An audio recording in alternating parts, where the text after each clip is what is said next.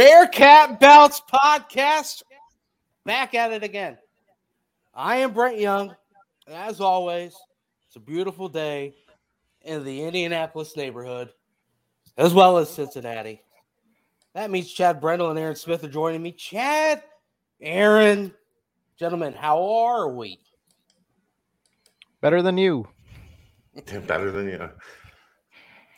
I'm I'm hanging in there. Yeah, I'm hanging in there. I, I didn't have a great day, but you know, such is life sometimes. Yes, yes. Aaron. I'm here.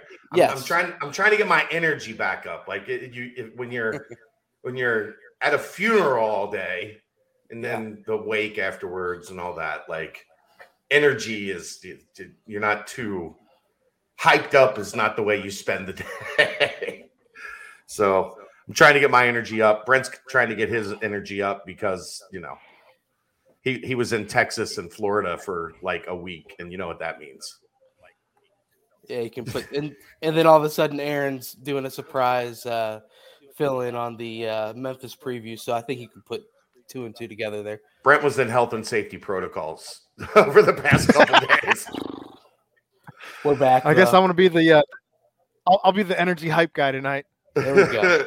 We're gonna we need your energy you. tonight. We eh? could use you, but but even with the funeral, that the, the the wake is supposed to be where the celebration of life type ordeal, where you kind of you know yeah. remember the good times. So yeah. so I'm just saying my I'm just saying my energy. Raise up. We, yeah. we, we did that. We, we remembered all the times that she used to yell at me throughout my childhood. My childhood best friend's mom passed away, and we were talking about that. Like kids now don't understand. Like that, his mom raised me just as much as my dad did. Like I was at his house constantly, and he was at my house constantly. Like you got that connection. To, and Aaron's talked about this. He just lost uh, the parent of one of his best friends, and like when when you really get down to think about it, man, like they they were a massive part of of raising us the way that we are like the way that we were as children. I don't think kids get that anymore. Right. No, you don't. Because so. they live with each other virtually. Yeah. They they do it all online. Right. So especially with the metaverse coming, it'll be a uh, nice little hangout spot there. they they just don't have like you know you're not somebody else's parent is not your acting parent like 40 hours a week. In so, hindsight, no, I feel like my parents my parents really appreciated the fact that I was gone like three right three nights a week, right. four nights a week. It just but, it's not the, it's not the same anymore, man. Like I, I barely know any of Kelsey's friends' parents. Right. And like right. that was a huge thing when we were young. And I mean the coolest part is when you get older and you do see those parents and then you can have drinks with those parents and, right. and kind of, you know, let loose a little bit with them and be like, wow, we were just kind of we were we were kind of just jack at back in the day, weren't we? And then they just could pile on stories about all the different things you guys used to do back in yeah, the day. How much of an idiot you were. Oh yeah. oh yeah. I like how you guys are talking past tense, like you're not still idiots and assholes. Oh, I'm like... still an idiot. I'm just not somebody else's parents' responsibility. if you had a little That's... like Koopa Troopa thing behind me for the past month, you you definitely say this this guy's an idiot. Yeah. So yes, no, I agree. I agree. All right, let, let, let's get to the sponsor. Sponsor. It's a big. We got something big coming, Brent. Hey, hey, you know what? It's it's, it's Danco transmission. It's still Danco. Danco's number one. It's our guy. Danco Auto Transmission. You guys need to head there. You need to head there. You can still go there and mention the BBP, mention BCJ. You can mention Chad, Aaron, myself. You know, uh, mention the Bearcats. Just say you heard about Danco. Ten dollars off an oil change. But guess what? They added something else. That Chad, Chad, tell me, tell me what happened. Tell me what else Danco added. There's our guy Joe from Danco. It's Danco Joe. Danco Joe. Joe is he's lost his mind. Okay. he's lost his mind. So on top of being able to get the discount on an oil change, starting last night, okay, every weekend through the basketball season. So the Memphis game on Sunday, January 9th, and the Wichita State game on the 16th, Tulsa on the 20th, East Carolina on the 30th, Houston, February 6th, Tulsa, February 12th, Temple, February 20th, South Florida, February 26th, SMU, March 3rd. Okay. the number that the Bearcats score the weekend before we do the BBP. So last night, for example, the Bearcats scored 80 points okay. against Memphis. You get a dollar per point on any service or repair totaling over a $100. So if the Bearcats score 80, 80 bucks off. Joe. Joe. That is one hell of a deal for anyone needing maintenance or repairs. You just have to show that you're a BCJ member. Obviously, they, they you need to be supporting Bearcat Journal. Uh, so the discount number is going to be different every week. And Joe had to be watching that game last night, going, "Can they slow it down a little? How many threes are we going to make in this damn game? Eighty bucks on any service totaling a hundred dollars or more. You get eighty bucks off this week at Danco Transmission. All you have to do is show your Bearcat Journal. You pull it up on your phone, show that you're a member, logged into the site, and uh, Joe will get you hooked up with 80 bucks off. Uh, you know his what? financial advisor's got to be shitting his pants.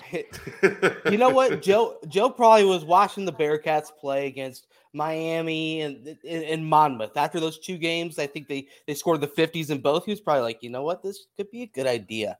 This could be a nice idea. And then he put it on the back burner for a little bit.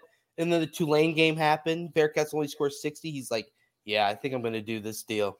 Let's do this deal. And then before then, it's too late. And back to back games where Bearcats are blowing it out of the water. And now here we are. So 80 hey, bucks off. Big all week Danco. at Danco. That, Danco. It's massive. Massive. It is. It is. Hit him up. The man. The myth, the legend. Hit him up. Mr. Joe. I was right there with you.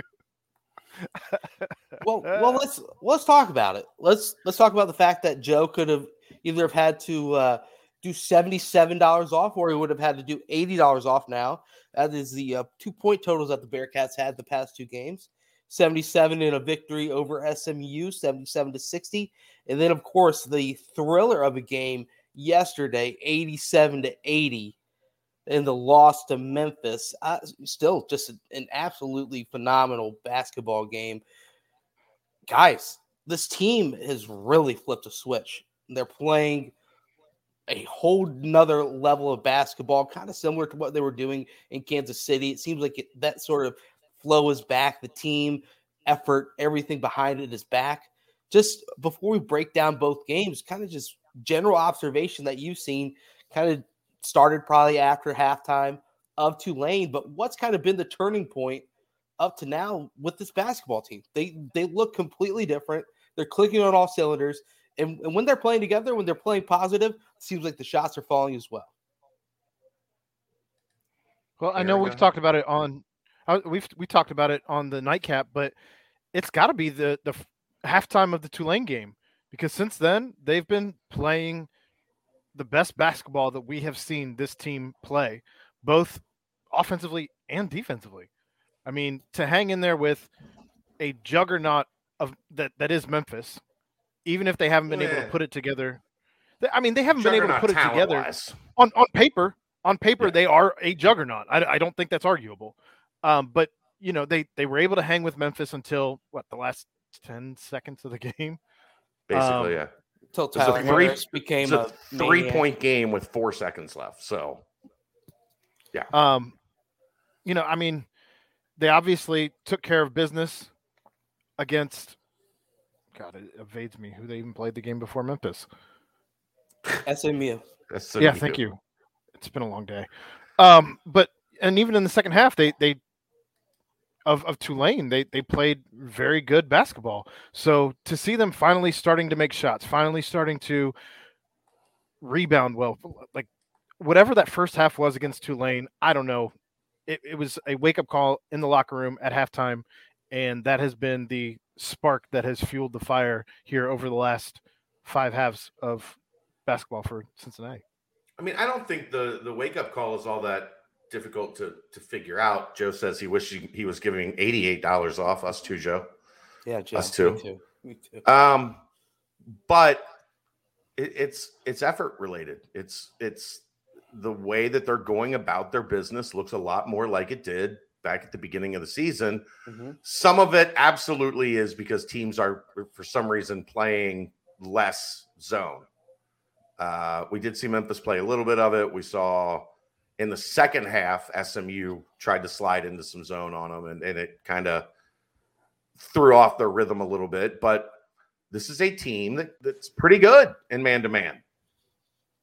And when they get in, you know, when they get into a rhythm, when they're they're they're playing downhill, when they, of course, when they have a guy like Jeremiah Davenport just tossing in threes from wherever he stood for most of that game, that that helps as well. But by God, that yeah, not by good, that's a good deal. By God, that's a good Ed. Come on, Ed. Um, they're playing with a, a, lot more confidence. They're playing with a lot more energy, and it's amazing what happens. Uh, coaches talk about this all the time when when you're not thinking, when you're allowing yourself to get lost in the game, and you're just playing, and, and you're playing as hard as you can play for the minutes that you're on the floor. When you come off, you get a breather. You go back out there, balls to the wall again. Look at how many times in that Memphis game guys were on the floor. Right guys were battling for the ball. Guys were mm-hmm. aggressive. And that's the sign of a team that's starting to figure itself out, a, a, team that's starting to come together. Roles are starting to be defined. Um, mm-hmm.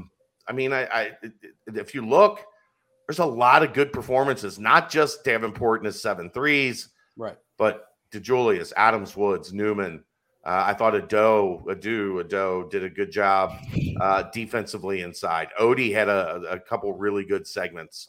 Um, you know, it was it was just a case where even though they weren't able to get the win, there's more positives than negatives to take away right. from this game. Yeah, let's let's talk a little bit more about those roles. You know, because it it seems as if this team is starting to define those. You know, you you see Mika Adams Woods has found a shot again. He's kind of kind of settled into that. And and sure, the, the, close of the game was not what, what you would have wanted or or hoped for, but still there was a couple of situations that were probably a little bit too tough for him to handle. But uh, you know, outside of that, David DeJulius is turning into that playmaker kind of kind of go to player when they need a shot to be made. And you mentioned Ody off the bench, just bringing those hustle minutes. Vic doesn't seem to be pressing too hard anymore.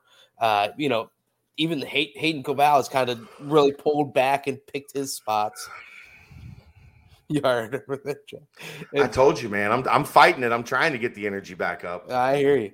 I hear you. But yawns are contagious, so be careful. But no, so it, it's just I, it just seems as if that's that's kind of what a lot of coaches you, you hear them say. You know, we're still just trying to figure out our roles, especially you know the last tenure you, you kind of heard that all the way through the entire season. We're still trying to define the roles out on the court, this, that, and the other. But it, it seems as if the last couple games you really saw who's going to be the ones distributing, who's going to be the ones looking for their shots, who's going to be the ones that are battling hard for the rebounds.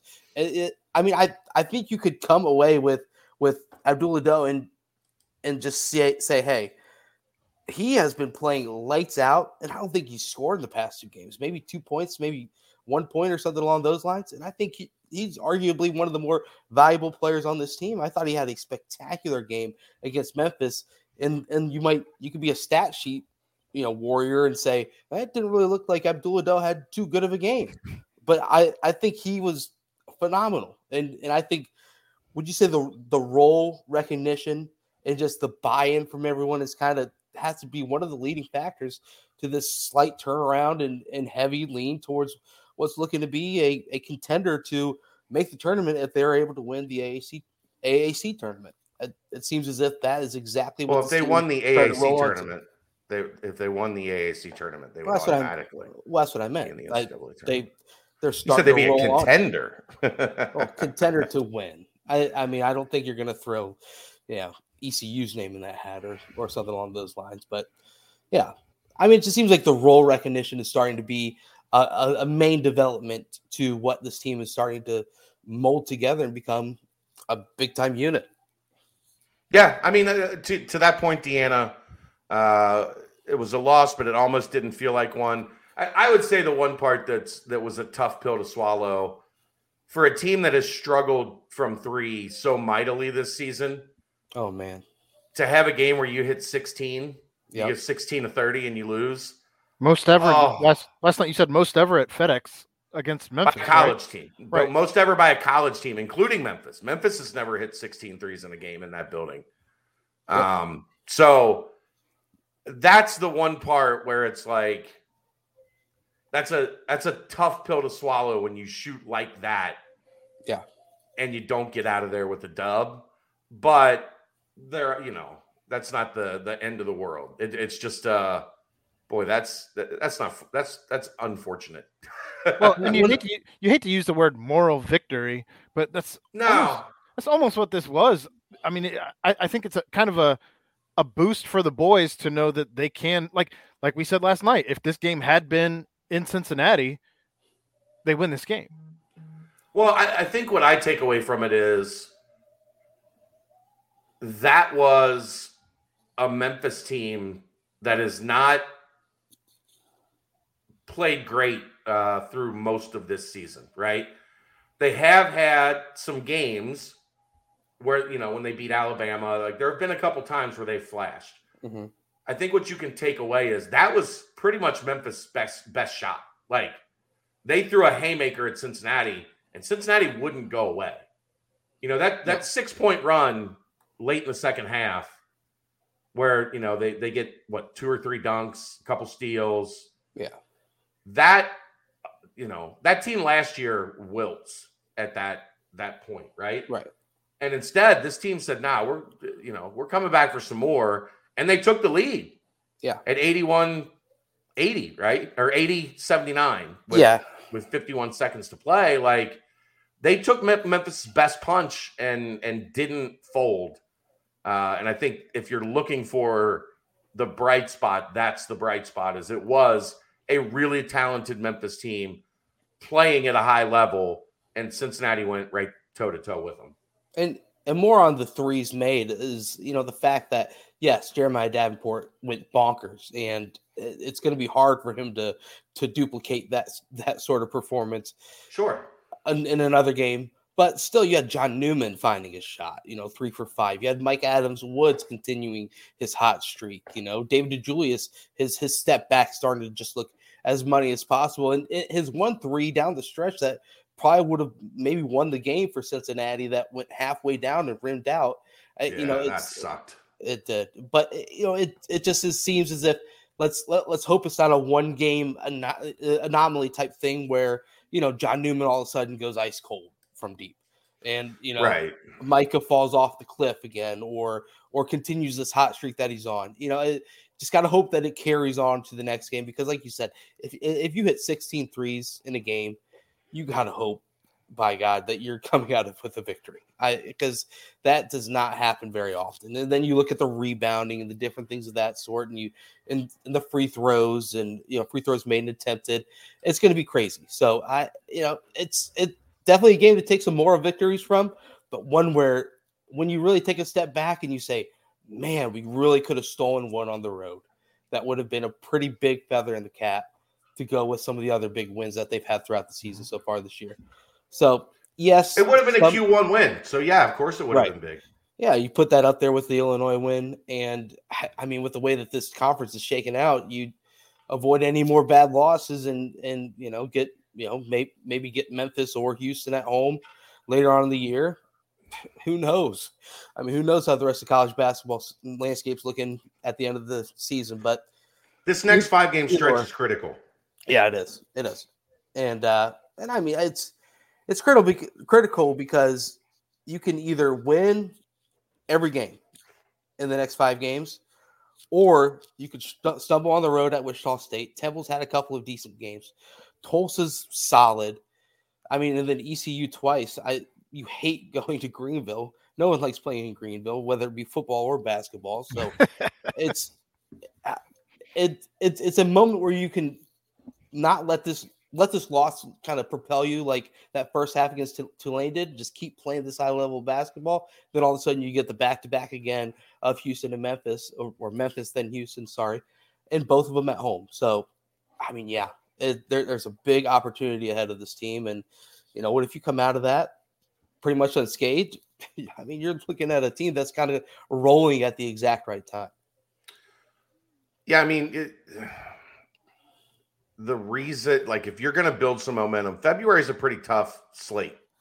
Yeah, for Cincinnati, right? Um, so if you can build some momentum right here, you can put yourself in a position to go into February with some confidence. I, the thing for me, they have now dating back to the second half of the Tulane game, put together a hundred minutes of connected, high effort, high intensity basketball.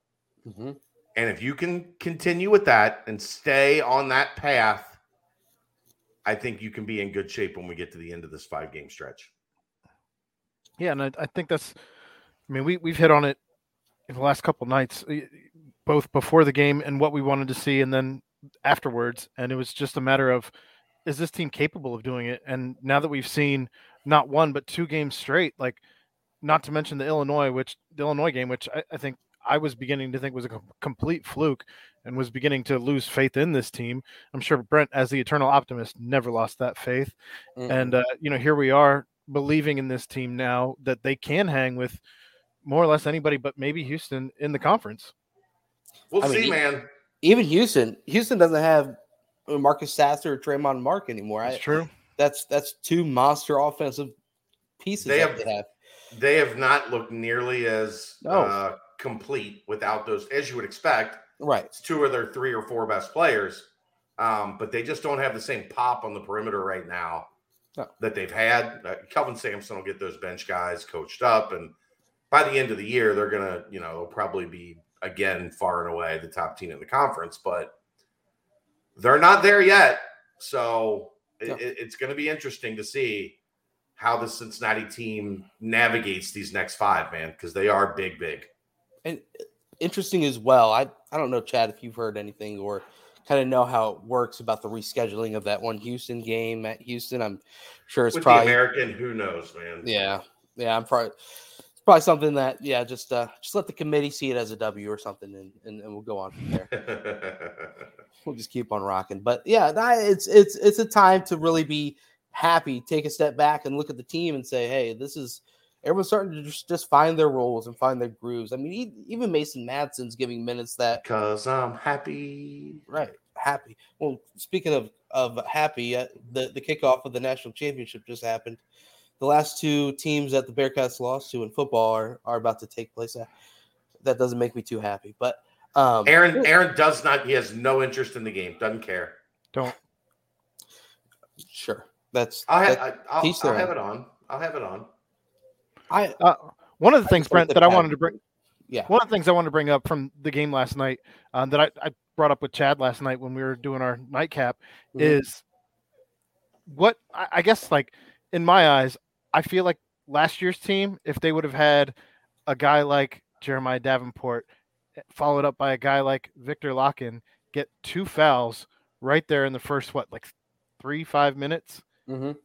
and to where they're they're both on the bench, and these are two obviously very important pieces to your your team. Yeah, I think this team would have folded then, much well, less all the other haymakers that Memphis threw with the alley oops and, and yeah. I mean, what I would say there is that's where they got that good stretch from Ody. They did, and, and that was that was critical because that kind of stemmed the tide. And then they brought Davenport back in, mm-hmm. and he hit his first two threes. threes. Yeah. Um, so well, but yeah. also, also last year though they would have put Rob Banks in before Tari Eason, so you know it would have been would have been a tough tough water to tread as well. I agree, but uh, you know it's it's Turn just hello hello. Turn me up in my headphones. Hello. oh yeah. I, that must have been whatever's going through me right now that came out there. But no, uh, the fever talking. No, I agree. It was uh yeah.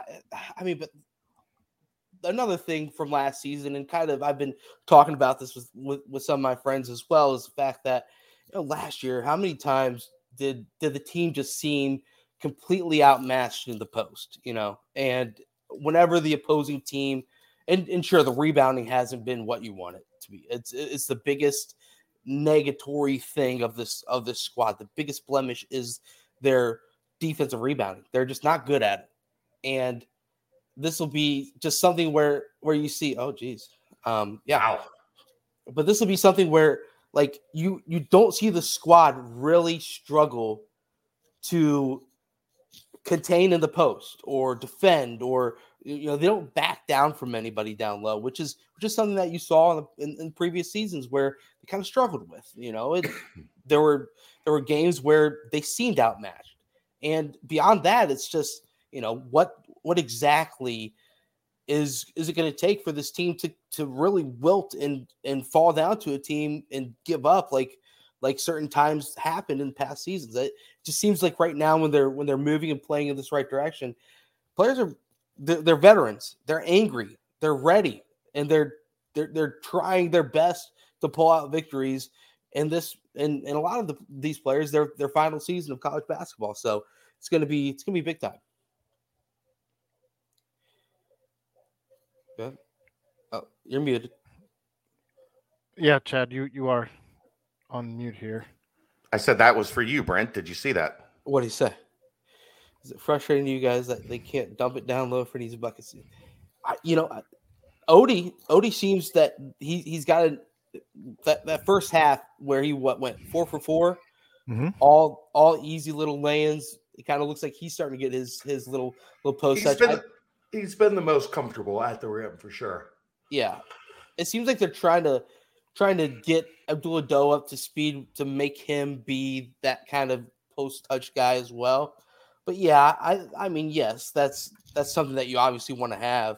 Um, and I mean it's it's tough when you don't have it, but still it's the the fact that this team defensively, I I love the the defense that the post brings as well, which is uh, you know sometimes if you can't bring it on offense, you sure as heck better bring it on defense, and that was that's what this team does. Was Viktor Lakhin's pass that Ody missed one of the top five prettiest passes that Cincinnati has seen this season? He let him just a little too much. Like it was Man. just a little bit, just a bit outside. Tried the corner and missed. Ball four, ball eight. Vaughn has walked the bases loaded. Well, well, Andy put the spin on it too. Yes, I mean, he, was, it was a, he had the English on it. It was yeah, that was a yeah. nasty pass. It, just it, and of course the announcer was like, "You can't make that pass. Well, you can't do that." He said sometimes you got the right the right guy going to the to the wrong guy, and yeah, basically just saying that that pass was too good for Ody to corral in. No, what he said after that was he needed to take two dribbles baseline and make the smart entry pass. Yeah, from the angle. No, they love no. Memphis. Vic Vic was just trying to show us how how much he's like, you know, a a budding Nikola Jokic. He's just trying to show us that that side of his game. Here we go again. You know, but, uh, but no, I, so we've we've touched on Memphis and nauseum, and to be honest with you, that was a game. You know, some games you could say Cincinnati lost this game, and, and yes, there were some some games where uh, some plays down the stretch where you can kind of maybe point to that that that final offensive possession was kind of tough to some. Chad, you you you might have asked in the presser about uh, you know Wes thinking about using a timeout there, down three, and and I believe you said that you tried to, but it was too loud in the building or something along those sorts. Uh, would you have wanted to see a timeout called and kind of gather everyone in, come up with a set play, or or you are you letting the guys go in that situation down three? Um, I, I, think he did. Uh, they got the play that they wanted called, and according to Wes, they just didn't properly execute the action. So that's when he was trying to get the timeout when he saw that the backside of the play had kind of fallen apart, mm-hmm. and it was basically uh, just that flat, high ball screen that they had been running and getting to the rim at will throughout the second half. Mm-hmm. Um, and I think they they ran based on what Wes said. They ran kind of a a variation of it that they had already run twice for scores, and for whatever reason, just somebody on the backside wasn't in the right spot, and it kind of blew up the play. Um, so that's when he was trying to get a timeout. But I mean, if if you can get your play in without needing a timeout, and and you've got set what you want to get set, I don't think you need a timeout there. Um, But as soon as it falls apart, yeah, you got to get one quick. And then for whatever he just he said they didn't hear him, he wasn't able to get one. I was yeah, seemed a little panicky by the team at, at some point, but still, it's you know the the fact that you put yourself in that position at the end of the game is just great. And and then also you got to look at the other side. Memphis won that game as well. you know, Lester Quinones made, however much you hate him in his short shorts, he made numerous winning plays. And then, of course, Tyler Harris. It, he he leaves, and then he said, "I'm going to come back to take out Cincinnati's heart." So he comes back, and he has you know a somewhat of a career game, 20 points, and I mean some of those threes were were so far away. I not even sure you could see the rim from that distance, but you know it, they they fell through, and and those are some prayer shots that sometimes someone's on, and when he makes those plays down the stretch, you got to tip your cap. But it was a great game, great game, and a chance for them to to pull out a road victory. They didn't, but uh, one where they can use it as momentum going going down for the rest of these these games heading into that tough stretch against you know of course Memphis and then Houston again. Chad, Chad, you're gone. You're you're muted again. That's because there's stuff happening here. We have breaking news. Breaking. Breaking news live on this podcast. Nick Mardner, six foot six wide receiver transfer from Hawaii. Yes. Has committed to the Cincinnati Bearcats. Yes. One of the best transfers uh, available in the country.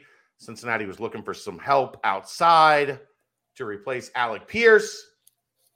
Nick Mardner has been the primary target at that position for quite some time. And now he is committed to be a Bearcat. Mm-hmm. Big there time. you go.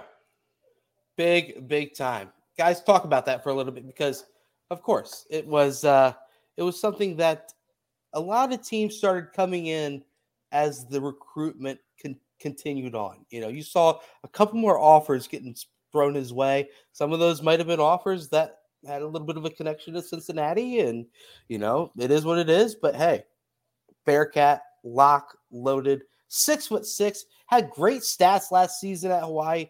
I mean, this is a big, big time get for the Bearcats, especially with all the news that they've had with all of those players deciding to come back. You know, you know, let's let's talk about this, wrap this up, and then we're going to come back to it in the football segment once we wrap up basketball. But guys, uh, this this is as big of a signing or or a commitment, if you will, as you could want in an offseason. A, a a talented, ready wide receiver who can step in and be that big outside option. I think where it's important is uh, we know this defense is going to take a bit of a step back. Not that they won't be very good, but you're replacing NFL legit talent at most every level. Now, with the news we've got on guys coming back, they're they're not devoid of talent at those levels, but you're losing a lot of guys. So this is going to be a team offensively that's that's going to have to find ways to to put points on the board and there's going to be a lot more games I think next year where we're going to see the offense have to keep pace, right? because this year, basically, if the offense got four scores and seven years ago, it was a wrap. See what I did there, Brent? You like that? I like it. But if, if the offense put up 24, 27, 28 points, the game was essentially over because the opponent wasn't going to be able to score enough to get a win. There's going to be games next year where teams are going to be able to put up some points, I think. So Cincinnati needed to get as many weapons as possible. Nick Mardner does that. There you see his stats from Hawaii this year. His junior season was his breakout season. And uh, I know Gino Guidugli, Mike Brown, the offensive staff really liked him uh, from the get go. And there you see 46 catches, 913 yards, 19.8 yards per catch for his career, 20 and a half yards per catch, eight touchdowns. Um, I think if you're Cincinnati, you got to be thrilled that you were able to go get this guy who looks like he's uh, he's on the way up. Listed as six six. Yeah, big big kid. If you see if you watch some of his highlights, he's a big kid, big catch radius. He's up. Uh, can, can go get those fades in the in the corner of the end zone that this offense is liked. Um, so this is a this is a key addition. He, he as does, we record the podcast, love it. This is this is now the second second kid from Hawaii who has left Hawaii to come to Cincinnati, as you also had Sage Tolentino, who left Hawaii for for the well, sweet sweet grounds of Hamilton. A little different because uh, Nick Mardner is from Canada. Well, so oh, he's oh. familiar with cold. All right, then Cincinnati is not so unfamiliar. It, it might actually be uh, warm by comparison to Canada. I mean, the, the kid did it right out of high school, right? Though he's from Canada, he's like, I'm going to Hawaii. That's great. Wow, that is that is some big news, um, guys. Soak it in, and that's off the heels of uh, Lenny Taylor saying he's going to come back for another season. So Oh, we got I a mean, lot to talk about when we get to football. We do. We listed do. at listed at 190 pounds too. So um, Brady, I'm sure, I'm sure, Brady can't wait to get his hands on him and see what kind of uh, muscle weight he can put on a kid from Hawaii. And what? Next kind of feels like a Brady week, doesn't it? Do, do we it need does. to? Do we need to long, hit up Uncle Brady? Long overdue. Winter winter workouts probably firing up soon. Got the kids usually, on campus. Usually they got back today was the, the, the first day of classes. Usually they'll give them a week before they really start uh, getting after it. So next Monday would would probably be like the 1st mm-hmm. full day of winter workouts. Yep. Saw uh, saw Luke Luke Dalton said he's all moved on, moved in. So uh, yeah, the, yeah, the but, nine guys, the nine early enrollees are all here. That's football. Let, let's let's wrap up basketball. Thank you very much for that. Uh, that awesome splash in of the breaking news. We're going to come back to that because that is it's good enough breaking news where we need to make another ring around the rosy and uh, start to talk about the Hawaii wide receiver and his impact on the offense next season. Anyway, basketball. We uh, uh it's been a whole what three weeks? Oh, come on, Brian. It's been about four weeks. He used to do every other show. I'm with him. I, like I said, I think we're I think we're well overdue. But uh, so so we already touched on the, the, the Memphis game quite a lot. Um, Tyler Harris just graduate, and then um, you know let's talk about SMU. SMU has to just hate Cincinnati. The football team has had a couple of promising seasons. You know they've looked solid, and then Cincinnati goes in and rips their heart out. Uh, Cincinnati wins on a walk off pick six with James Wiggins. Cincinnati then completely undresses them at home this season, leads to their coach just, you know, saying, Hey guys, I'm I'm sorry, but I, I'm leaving you guys. I'm going, you know, across the way to TCU because I just can't stand being here at SMU. then in basketball, they've lost what 10 in a row now. It, it just man, SMU has to just look at Cincinnati and just say, I hate you, Cincinnati. I hate you. Another big victory, and one where you could argue that was probably the best Cincinnati's looked all season, right up there with the Illinois performance. Because man, they were just they were hitting tough shots. They were making great plays on defense. They were doing pretty much everything it took to pull out a big victory, and they were able to build a monster lead. And then it, it did dwindle a little bit in the second half, but they were able to push it back out and pull out a big victory. Man, that was an awesome game. Aaron, were you able to make it there for the game? No, uh, it was the, nine thirty tip. Well, the nine thirty tip sucked. The weather conditions weren't great to travel from Athens mm-hmm. to Cincinnati down that long road of thirty two.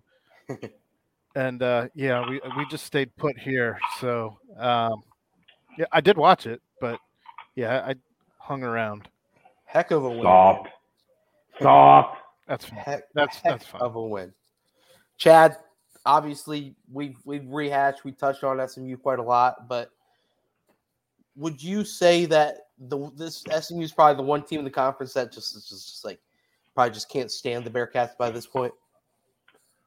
I would say they're certainly right up there. I mean, they in basketball they they just can't put together a game plan to beat Cincinnati. And I don't know if it's if it's a toughness thing, if they've just run into Cincinnati at the wrong time, where like you know they're Cincinnati's. But I mean, SMU had won eight in a row. They were playing really, really well. Yeah. And Cincinnati just uh, from that was kind of for me. That's where I saw a light go on defensively.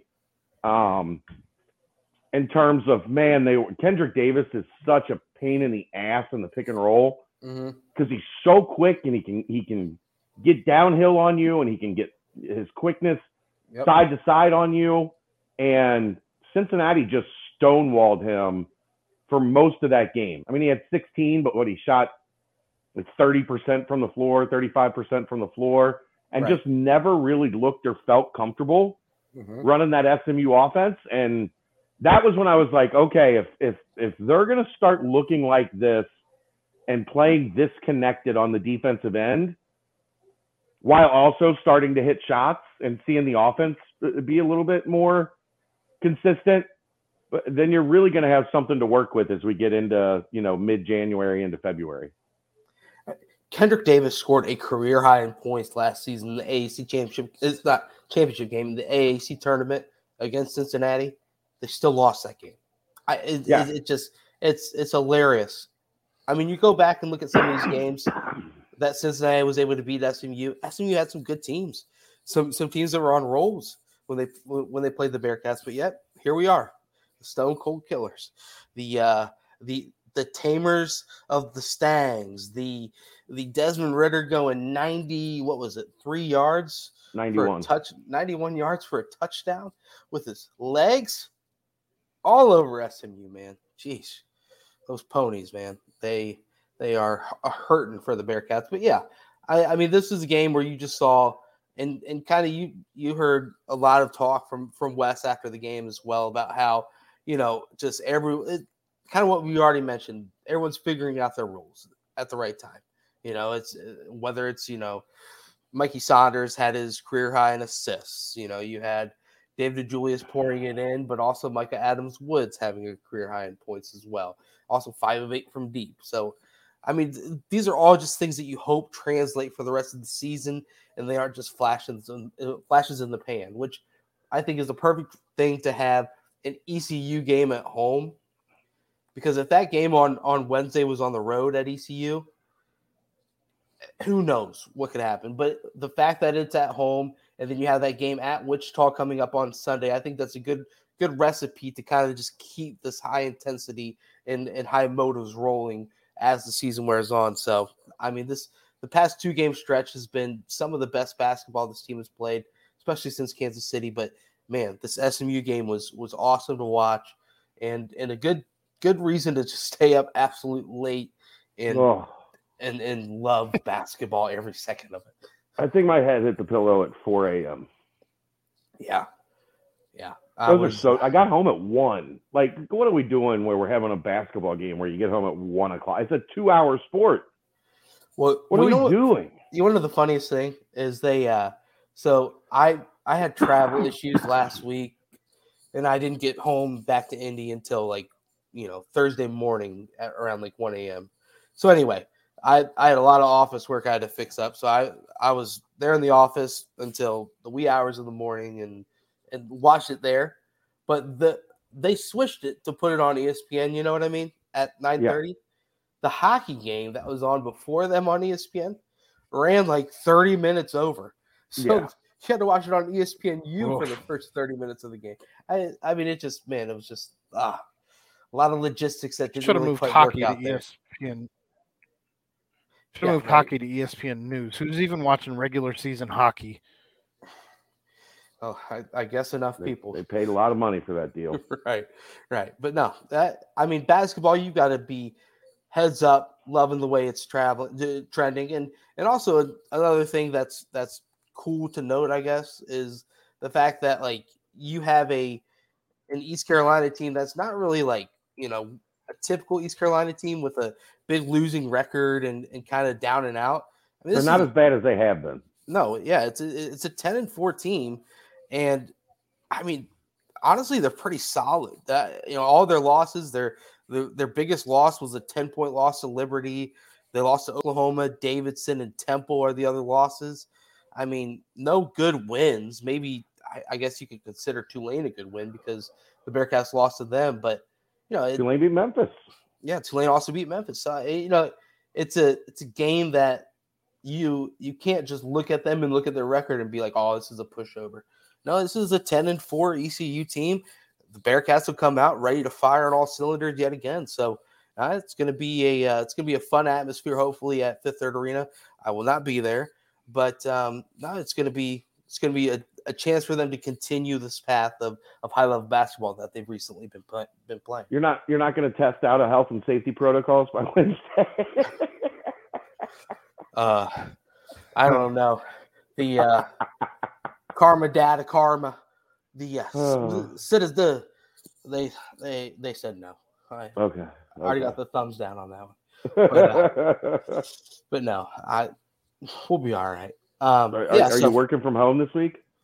Yeah, yeah, working from home. So, but man, it's uh, it's it's work work. You know, thirty minutes to an hour, and go lay down for ten minutes type ordeal. Man, it's a it's a weird thing. This thing is weird, but we'll all survive. Um, yeah. So basketball trending in the right direction. A lot of a lot of excitement behind them. Anything else on that front, guys? Before we we uh, move on to the next seg. No, it's time to time to hit some football and get to the mailbag and yep, call and it a night. Watch. Let you get some resty rest. Yes, amen. Um, so sorry. Uh, so I think one final thing for me is, man, I love Wes Miller press conferences. Man, that guy just you can just tell that he's got unbelievable control of the program and the fact that I love the information you get out of them. Like you learn, yeah, the actual like what's going on in inside the game. Yep. Like I, I make it a point to ask him basketball questions mm-hmm. because most of the time coaches just won't answer. Like if you ask them specific strategy questions, they'll dance around it. Right. If you ask Wes, Wes will tell you like we were. We this is what we were trying to do. This is how we were trying to execute. Mm-hmm. This is what went wrong. This is what went right. Like, I love having a guy that that will talk basketball, right? And and and will try to educate the fan base on this is what we were we were trying to accomplish. This is why it was successful, or this is why it didn't work out. But like, I love that. I love it. He's a man. He is a man. Uh, so let's move on to football. Uh, Obviously, there's a big game going on right now in football. It is eh. the uh, the. They already uh, had this game. It's not that big. well, you know what the the funny thing is this. I, you know, obviously, if if Cincinnati was in this game, um, we wouldn't be recording tonight. No, we would not. And, and, health and health and safety protocol, we'd have to figure it out. But you know, and and then aside, Dang, that, you'd be watching from your couch, bro. Oh, could you imagine? No, I think I think the dear I think the dear Lord above would have a little bit more help in making sure that I somehow was able to From drive couch, to drive 15, 20 minutes away and make it to the game. Could you imagine no if you weren't allowed to be at this game because of health and safety protocol when it was 15 minutes from your house and the Bearcats were playing for a championship? Oh Man, my god. Oh my my friend group was blowing up about that today. They were like, "Yeah, we would have to like pull some crazy strings, maybe like write a letter to write a letter Brent, to somebody and rent out a whole entire suite and just have just me in there. Brent shows up in a biohazard suit. Right. If that's what it would take, I mean, I'd do it. I would literally do it. But no, I it's uh it it's still I was I was frustrated I wasn't able to take in the festivities because I mean if you were here in, in Indy when the Super Bowl was here, it's it's just a they put on a great show. Um, I've I've heard it's great down there. Since I didn't make it, so I'm not too bummed that I missed out on all the festivities leading up to it. But my my favorite thing about the national championships in either sport is that right when that final, you know, right when the buzzer hits zero and a national champion is crowned, you immediately get the talk of next season. And that's what I love. I, I love when all the all the pundits put out the way too early top 25s or the you know teams to watch out for, players to watch, this, that, and the other. And last season, Cincinnati was littered in in all of those preseason top 25s, preseason top 10s, you know, players to look out for, different things of that sort. This year, I expect them to still be in those top 25s, but they're going to do some digging to figure out, you know, players to watch here and there. This past week, a lot of news has been dumped as far as who the football team has had. You know, you've got Ben Bryant coming back. You've got, you know, wide receivers from from Hawaii announcing on live on BBP. You've got BCJ getting news from Jabari Taylor that he's coming back. You know, it, it, there's so many moving parts. Malik Vann, Javon Hicks, Lenny Taylor. Uh, is is this kind of a snowball effect, Chad, or, or and Aaron? Uh, are we thinking there's going to be some more news that drops? Because uh, right now it seems as if it's somewhat of a similar effect to last season. Obviously, not the the the PTP players like uh, like a Desmond Ridder and Myjai Sanders and and Coby Bryant saying that they're oh, going to be. I thought you meant oh, part of the punctuation. Well, no, that was a play on words a little bit, but, but I was using PTP as prime time players. But but no, it's it's uh this does seem like a snowball effect where it's kind of dumping, and then all of a sudden you see, wow, uh, yes, they lost a lot, but th- there's some really big name players coming back and then also these players that are filling in from behind them as well.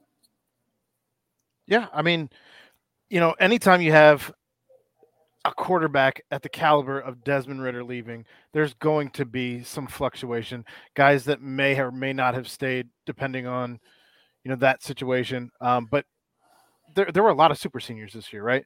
So you were going to have some guys moving on.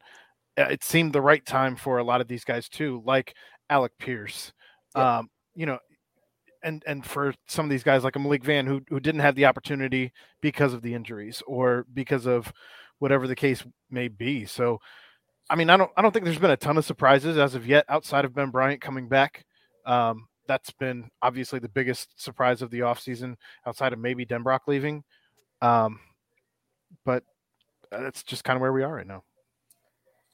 I think getting Lenny back in the fold as well, uh, Jabari and Javon, I, you know Malik as well. It, you're you're starting to see some building blocks mm-hmm. similar to last season. But like I said, not the biggest names, biggest splash names out there. But would you kind of uh, okay? Let's let's start from the quarterback position. The the Ben Bryant news comes, and all of a sudden the the fan base kind of goes into a bit of a frenzy about you know the whole Evan Prater Ben Bryant talk back and forth. But you know, we've mentioned it on this podcast quite a lot and all throughout BCJ is that you know you need a veteran quarterback who you know if if something were to happen to Evan Prater, say that if if he was if this quarterback room was going to just continue on without adding anyone really of significance or or veteran leadership to the squad. If Evan Prater, God forbid, were to go down with some sort of an injury throughout the season, I mean, you're turning to a true freshman and and a redshirt freshman, and then some and then a handful of walk-ons to go out there and try and lead this team that still has all these pieces that are still vying to win another championship. I well, just it made sense. Even with Prater, I mean, he, he, had what, Chad, like 40 snaps total, and so that's all we have in the quarterback room right, right. now is is 40 total snaps. That's not how you want to go into any season. At mm-hmm. least now you've got Ben Bryant that started a full year at Eastern Michigan. He started a game at Cincinnati. He had had a, more than just like mop up experience uh, in his mm-hmm. time here. Um, the the the competition from because Ben's here. Ben's it started classes today. He's he's go time for Ben Bryant. Like we're gonna get the full Evan Prater versus Ben Bryant head to head battle starting in spring football. Can't wait. Remember last week when I said I was really excited for spring football? Mm-hmm. There was a remember last week when everybody was like, What's the biggest pickup of the offseason? And I said, Ask wait me next week. Yeah. It's next week. like, it, once I heard after Ben entered the portal and I heard that Cincinnati was going to make a push and that things were looking good, it was like, this is going to get interesting because I think Ben feels like he's he's got unfinished business here. I, I think Ben, and this is this is no like I think Ben feels like he could have led this team to the college football playoff this year, and that that's how confident Ben is. Um, I think that's how good of a quarterback Ben is. Uh, you know, when his his first career start was was season cha- or you know regular season championship on the line at Memphis. Was he perfect? No. You go back and look, man. He played a pretty damn good game in Memphis that day. He did. He made a couple mistakes that I think were indicative of your first career start. But now he's got what 12 games, 13 games under his yeah. belt, what 10 of them as a starter, nine, 10 of them mm-hmm. as a starter, plus the one in Cincinnati. Quarterback's going to be so fascinating as we get to spring ball. Like every day, you're going to have to watch the quarterback reps as much as possible. Yeah. Because it's going to be it's going to be really fun to follow who's getting the leg up as we go into the summer and then when we get to fall you know the higher ground who's got the lead when we get to higher ground we're going to be monitoring who's taking more first team rep you know all those things that you have when you have two guys really competing for that number one spot it's going to be fun and nick mardner lenny taylor tyler scott Tre Tucker, Ethan Wright, Ryan Montgomery. I think Miles Montgomery has a chance to really be a factor this year. Um, there were some runs from Miles Montgomery in practice this year that you're like, looks a little bit like Rome. Is that is that 24? like that kid has some pop to him. I, I it, I'm going to be. You talk about being excited to do your job getting to spring football practice every day this spring is going to be an exciting part of my job because I there's so many storylines, so much fun mm-hmm. that's going to play out on that field in March and April. All those yeah. storylines you just dropped, that's all without even mentioning the defense. Yeah, haven't even talked about that. That lost more guys than the offense. Right. Well, and well the another thing to remember as far as the quarterbacks situation goes, the competition is something that Luke and Brady and the whole staff mentions all the time. The the iron sharp, sharpens iron, and and a lot of people aid that to the reason why Desmond Ridder was able to be so successful was the fact that he was pushed every day in practice and, and pushed every offseason by the abilities of Ben Bryant, by the potential that, you know, no, Des doesn't have the starting role. It, it's it's going to be quarterback competition again this offseason. And so I think that that's just another another piece where it says, "Hey, Evan Prater is is a blue chip, big time prospect. He is going to be in a quarterback competition with Ben Bryant. Ben, you come back here, you're in a competition with Evan Prater, the highest rated recruit in program history. And of course, you're going to tell that to Evan as well. Evan's going to amp up his his game and his production. So, I, I mean, it's a win win in all phases. But and then another thing to also remember is the fact that Gino Guidugli, who obviously there hasn't been any any movements as far as the coaching situation goes, but Gino Ben Bryant was Gino's guy, you know, and and yeah, for sure. It's it's something to to think about. Is so is Evan Prater. Yes, right. Yes, yes. But you know, it's Ben Ben is a guy Ben Bryant's a guy that that you heard can you know can make every throw on the field, this, that, and the other. So you know, it's it's going to be going to be awesome to see the production between the two of them. And then you know, you mentioned all those different pieces, all the uh, specialty pieces, and and Luke always you know, harps on this is a program built in the trenches. On the offensive side, that offensive line, it's set, it's built. It's, you just got Malik Vann and Jabari Taylor back. And then on the on the defensive side, you've got two just uber starter veterans. level, yeah. you know, starter defensive lineman, along with Jowon Briggs, another starter level Briggs defensive out there. lineman. Yep. And then a host of Justin Watley and Eric Phillips and uh, is Rob Jackson ready? Is is Jamaal Williams ready? Who I've heard Corleone. Uh, uh, uh, Corleone is he ready to step in and plug some minutes at nose tackle? I mean, there's a lot of a lot of opportunity. Dominique Perry's a guy that we've been impressed with that has struggled to fight his way up the depth chart because so many of the veteran guys have stuck around. Mm-hmm. Briggs. Yeah, well, I mentioned Briggs already. You got to listen. You got to pay attention. I got a lot of moving pieces over here.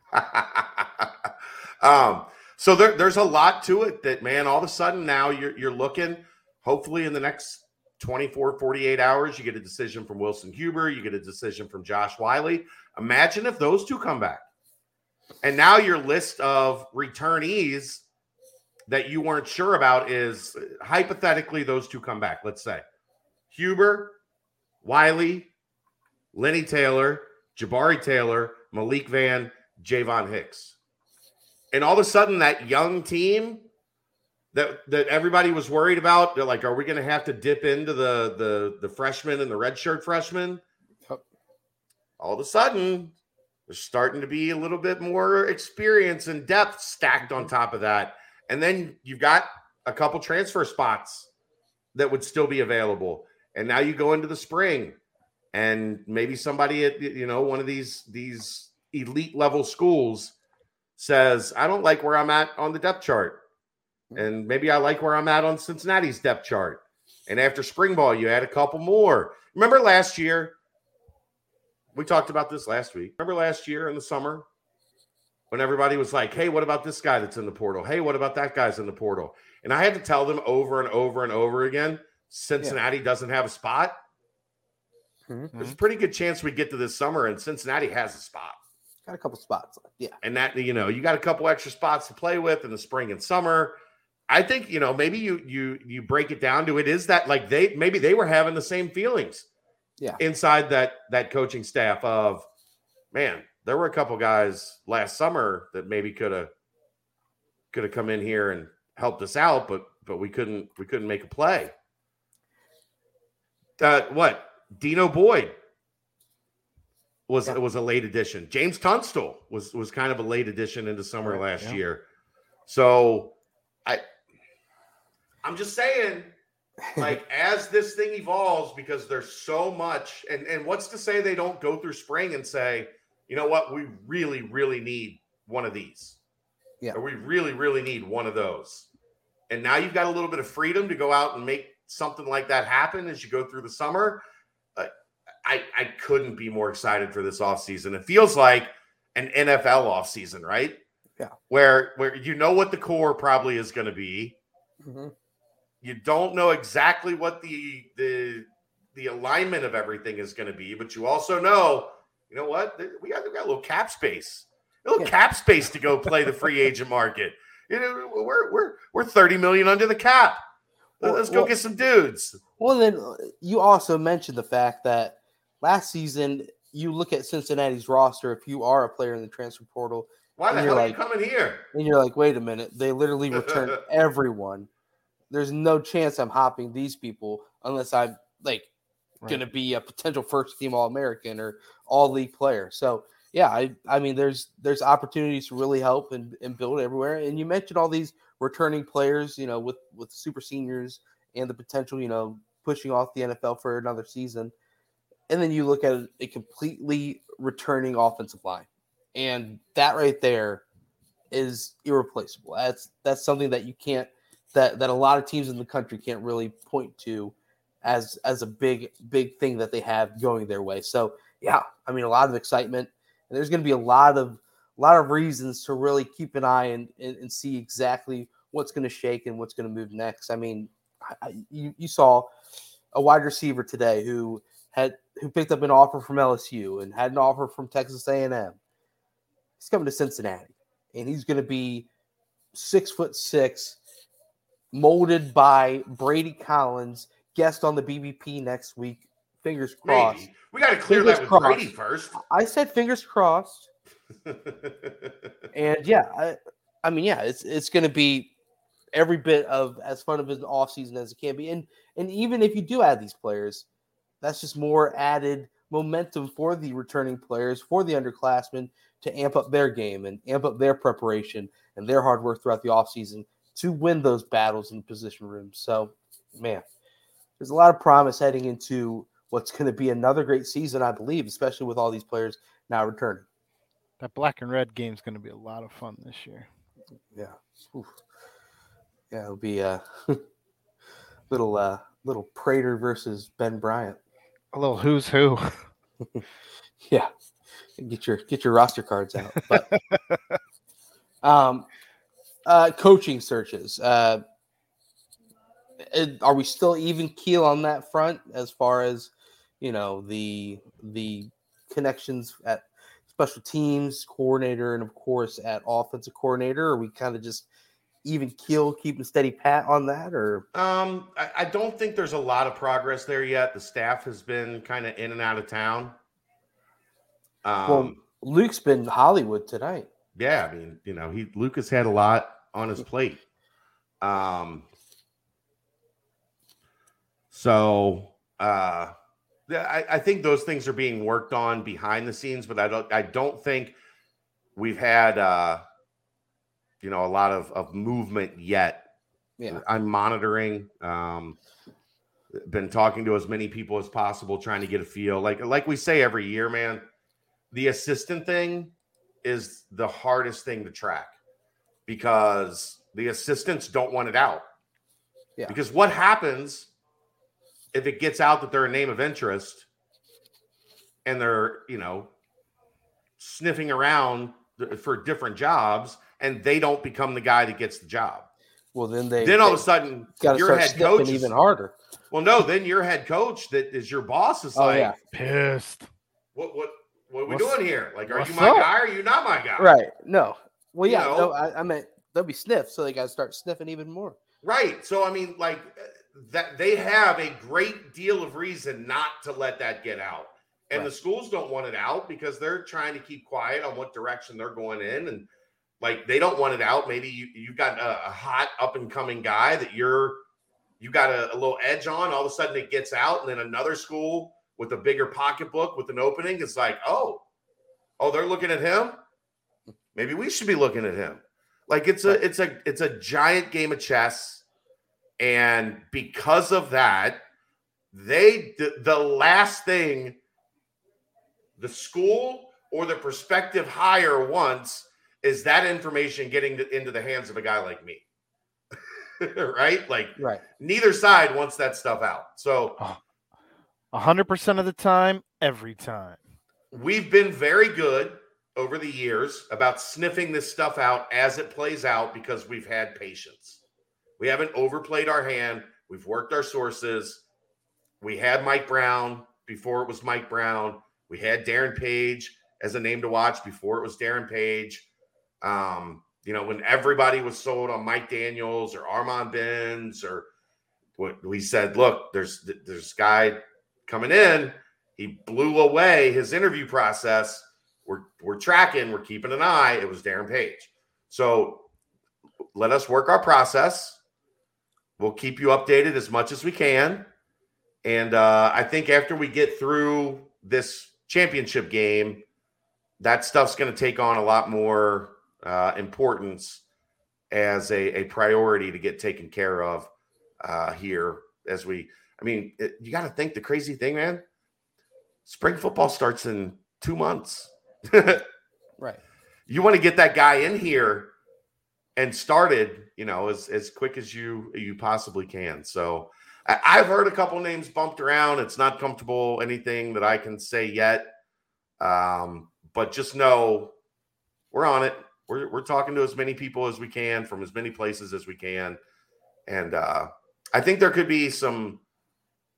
I, I, I don't. I think Gino is going to be the offensive coordinator still. I like I my stance hasn't changed on that as I said initially when when Denbrock left, I'm sure they will do their due diligence, but I can't imagine after spending five years grooming Gino for the job, you you don't give him the job. That just doesn't. That's not the way this works. Right. Um, I think there could be, you know, some additional responsibilities added to some guys already on staff. I do think there are other teams out there looking at guys on Cincinnati staff. Mm-hmm. We talked about the many reasons. Look, if you're Perry Eliano and you just coach two first team All Americans, guess what? Your agent is sending people to voicemail with as many calls are coming in on people interested in hiring the cornerbacks coach of a guy that just, you know, had a Thorpe Award and first team All American first round draft pick. Right. Consensus. Consensus All American. Um, so that's you know that's a tough one. You're, you're going to have to fight if you're going to keep Perry Eliano. You're you got to commit some resources that way. And depending on who calls, like maybe maybe the resources aren't even good enough. Like who knows? You've got to fight for your, for your right, right, to Perry. Very good, Aaron. Very well good. done. Well done, sir. So it, it, the next couple weeks on that front, the special or the special teams, the tight end, yeah. Um, you know, Mace also coached the, the dollar slash sniper position. Right. Uh, however, any of that and all of that plays out is gonna gonna be one of the things at the forefront of the football side of things uh, here through at least January and potentially into you know the beginning of February. Right. I agree. All right. Well, and anything recruiting wise before we hop on into this? Uh, we got a bunch of questions in the mailbag, mailbag. that are recruiting related, so I'll just get yeah. to it all then. You know what? Let's uh on this. It's it's also my uh, beautiful girlfriend's birthday today, so it's time to time to let's let's hop in pretty quick. Let's let's head on over to the uh, 513shirts.com BBP mailbag. Aaron, tell us a little bit about 513shirts.com though hop on to www.513shirts.com. You get free shipping on all orders over $45. Enter code BCJ for 10% off. He's not doing anything crazy like points off like Danco transmission is, it, where you're getting based on points, you're getting off your $100 order or anything. But he is doing 10% off if you enter code BCJ. So he's also doing further he's also doing because of the return of Malik Vann, 15% off the Malik Vann collection when you use the code Malik22 at mm. 513shirts.com. Ooh, didn't know so, about that one. And then, All of right. course, Danco Joe posted on on Twitter that his picture supporting 513 shirts with the Malik Vann 42 shirt. Danco Joe buys 513 shirts Danco Joe goes to Galactic Fried Chicken for chicken. Look, th- that guy's in the Bearcat Journal Hall of fucking Fame. Danco Joe, like it. you, you cannot go wrong with Danco Joe. If it's BCJ, he's all about it. Yes, yes. Aaron, open up that mailbag. What we got, brother? All right. So, first question in the football side of the 513shirts.com mailbag uh, comes from UC Merck for the 2023 draft. Who is your top five prospects on offense, and then your top five for defense? Hmm. 2023. Can I get um, the spring ball, Mark? Let's just let's just do, I... let's just do quick. I I think we could can ballpark uh, offense. You'll throw. Let's let's say that Josh comes back in this scenario. Josh, sure. Josh and Lenny um, would sure. be in the, in the, top five. I'd I'd put man. Let's say Ben Bryant wins the job and balls out. Has a okay. 4,000 yard, 25, 30 touchdown season. Uh, he's winning the Heisman then maybe. Well, I wouldn't well, go that far, but if that's the case, then maybe this new kid from Hawaii also had an excellent season. Or Tyler Scott. Yeah, or Tre Tucker. I, or Jaden Thompson. NFL starting to love those those shifty, quick, you know, multi-use players. Uh, Tre Tucker say he has two kickoff returns for a touchdown, and, and what's interesting there is I, I, I wonder how much maybe Tyler Scott is even more attractive in that role because right. he's got a couple extra inches. Mm-hmm. He's just as fast, just yeah. as shifty. Like Tyler Scott has like if he keeps going, has a chance to like really sell the NFL on.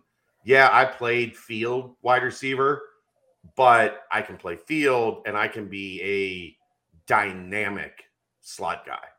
And and a return man, and also he's he's one heck one. He's a great gunner. Special teams. He's a great gunner. Him and Tre Tucker were great gunners. Um, and then Lorenz Metz throw out there.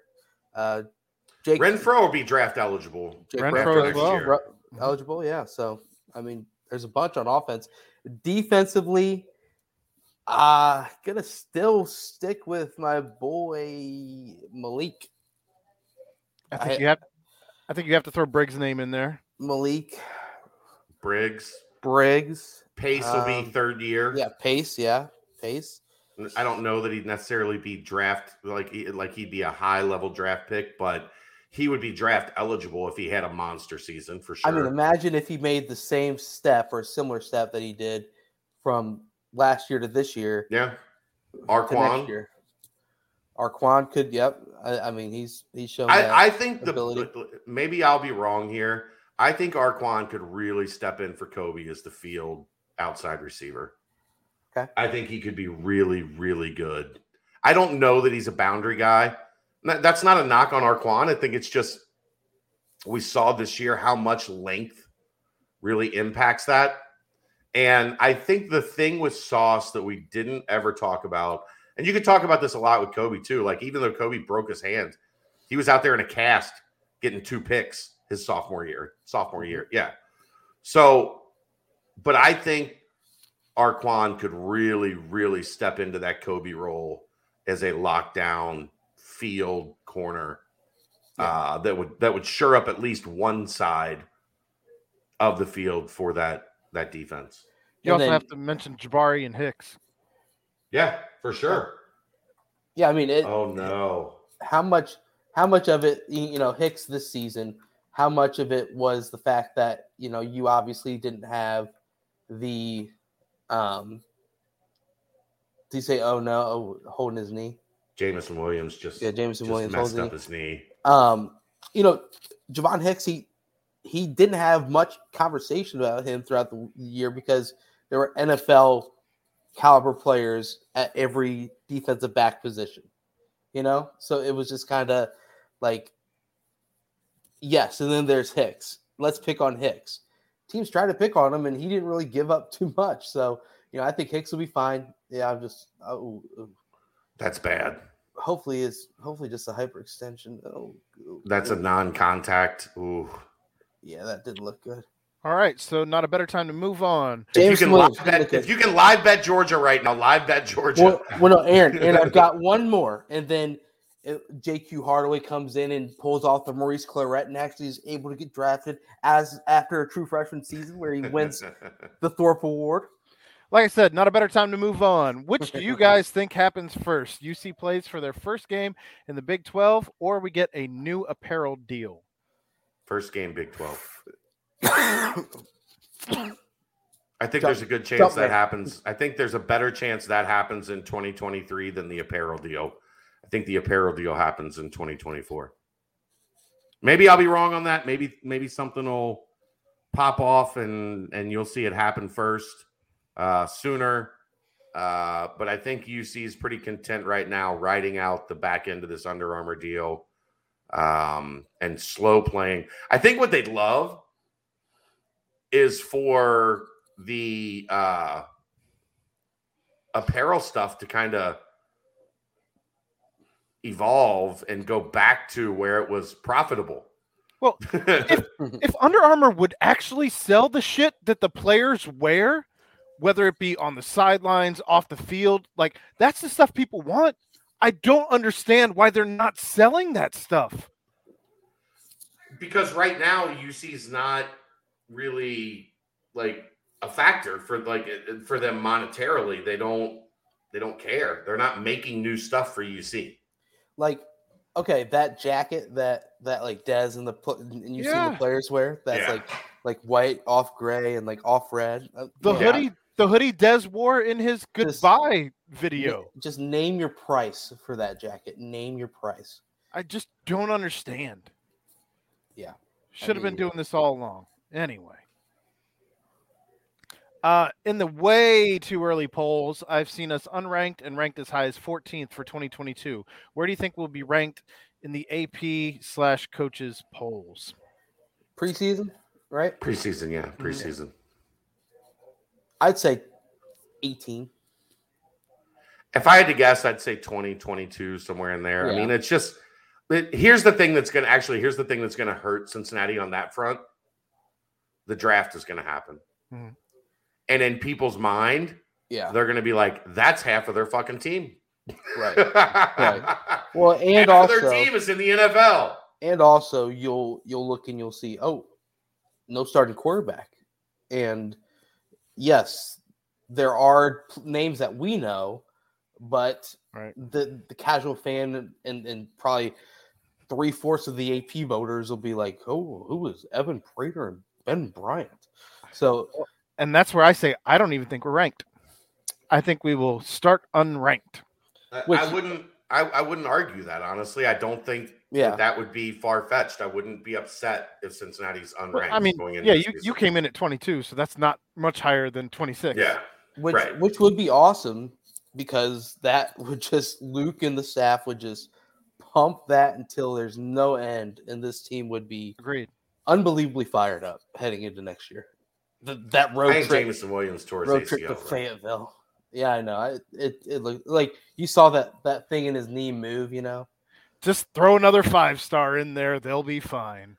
Moving on. That's not how it works. Which quarterback, uh, Prater or Bryant, gives us the best shot at winning in Fayetteville? Is that even, like that's a real question? That's a real question. The quarterback with experience, Ben Bryant. Like that's not to say Evan Prater will not be a phenomenal quarterback. That's to say who gives you the best shot to win a game right tomorrow? Mm-hmm. Ben Bryant. He's got that action. I mean, Ben Bryant is such a such a weird circumstance where he knows the playbook. It's just it is such a strange thing for a team to have well, that sort of a luxury. I don't I don't even know that you can say that right now because we don't have an OC. I, I mean, Ben Bryant worked with Gino for three years. Like he knows what Gino wants to do. Doesn't mean that the, necessarily the playbook's out there. I mean, the playbook could be vastly different. Well, then okay. every and, it'll be different and, for every single player. And, on, and Ben Bryant will be comfortable with it because he knows what Gino wants him to do. In any case, eh, eh, eh, if we're looking strictly, the question was strictly, I'm with who you. gives them the best chance to win at Arkansas? Ben Bryant. I agree. How how about this for Alabama, real quick? Back to back national championship games, they lose their their just dominant wide receiver. I mean, you hate. Well, I mean, they lost their dominant wide receiver in the SEC championship game, and John Metchie. Yeah, well, and and even last year, you could say the same thing when when they lost. Right. Uh, what's his name? The dude that plays with the Dolphins right now, Waddle. Waddle, yeah. So and now, yeah. like they're taking Jameson Williams head down back to the locker room. You hate to see it. I mean, hopefully he's all right. Besides quarterback, what yeah. position group will you be interested in following during spring ball, and who in that group are ones to look out for? I think we've kind of touched on that as we discussed stuff earlier, but I mean, there's so many positions up for grab: quarterback, running back, depending on what happens at tight end. We already at least know that Lenny's back. Um, wide receiver, there's question marks scattered outside of Tyler Scott. Tyler Scott will be on the field. Tre Tucker will be on the field. Check well, yes. Will Pauling will be on the field. I don't know that he's necessarily going to be a starter. No, he'll be behind Tre Tucker, but he'll be on the field a lot. Yeah. Like uh, there's, I'm not, I'm not overly worried about wide receiver. I was just naming um, places for. Yeah, I, I, I mean it has to be corner or safety for me. Yeah, those are big. Corner or safety. I mean, and, and the corner you get Bush back to fill one of those spots. We don't know which one yet. Safety you get Hicks back, but does he have a NFL quality running mate somewhere on the roster that you can you can dig up uh, to put next to him? Um, corner or safety, man, it, and and safety is probably corner. It, it the starting corners are going to come from the group of Arquon Bush, Jaquan Shepard, Todd Bumpus, Sammy Anderson, Justin Harris, potentially a JQ Hardaway or a Kellen Carroll as freshmen coming in. Taj Ward. Taj, yeah, Taj Ward will probably be the nickel. Nickel. Yeah. If Bush goes outside, Taj Ward will be the nickel. I'm I'm talking about more about the outside. Yeah, outside. Yeah, yeah. Because that's where like Coby and Sauce, man. That's so I'm talking more about the outside. Those are the guys that I think are going to compete for those outside spots. Yeah. Um, there's going to be a lot of reps that mm-hmm. that are going to tell a lot as we go through. And here's the fun: is there's going to be a lot of reps against high level wide receivers. Yes. Mm-hmm. So we're going to get a good feel of, yeah, of it, who's good at what. And then, of course, at, as safety, Hicks Hicks had two good seasons as a starter. Yeah, but, but that was with NFL Darrick Forrest and NFL Bryan Cook. So yeah, you know who's gonna be I, like those are some. That's why I said who's gonna be the yeah. is, is, it yeah. gonna be Isaiah Cox? Uh, uh, Brian Threats got was really the only other guy besides uh, uh, Dingle. Dingle. Yeah, Dingle and Threats were the two guys that got some looks at safety this year. Um, and then you have Isaiah Cox, you have Armorian Shepherd, you got some young guys coming in. Uh, Deary McDonald is still in that mix at safety. Mm-hmm. Um, a lot of a lot of wiggle room for guys to make a play up that two deep. Yep. At safety as well. Those will be the two positions defensively that I really have my eye on. I think we know defensive line who the top five or six guys are going to be. I think linebacker is going to be interesting too, though. I, mean, uh, I don't as much. Like if hypothetically, if Huber comes back, mm-hmm. and if you have Huber, Pace, Van Fossen, Jaheim Thomas, Ivan Pace. Pace in that linebacker room, yeah, David Jones, David Jones, uh, uh, uh the other Jack Dingle, yeah, uh, Cam, Cam Jr. Jr. Yeah. Like all of a sudden, you got a lot of guys in that linebacker room that can play, right? That are that are itching to get on the field. So I'm not as concerned about linebacker as as some are, because I think there's eight guys for those three spots and like, multi multi positional guys too. Yeah, I mean, we yeah, I Pace, love where they're at at linebacker. Pace and Van Fossen had the split time because they had, you know, can you get Pony Boy up? Can you get Pony Boy up 20, 30 pounds to play on the other side, though, is the question. Or do I you mean, just stay with what you got and run those two as a combo at, at dollar slash sniper or whatever, and then you, you fill the other ones accordingly? Jaheim and then Huber or something like that. Yeah. If Huber comes back. If Huber comes back. Would you rather have eyeballs the size of footballs or balls the size of footballs, and why? I'd rather have eyeballs the size of footballs because good luck finding pants otherwise. So I had a hernia that was about the size of a lime.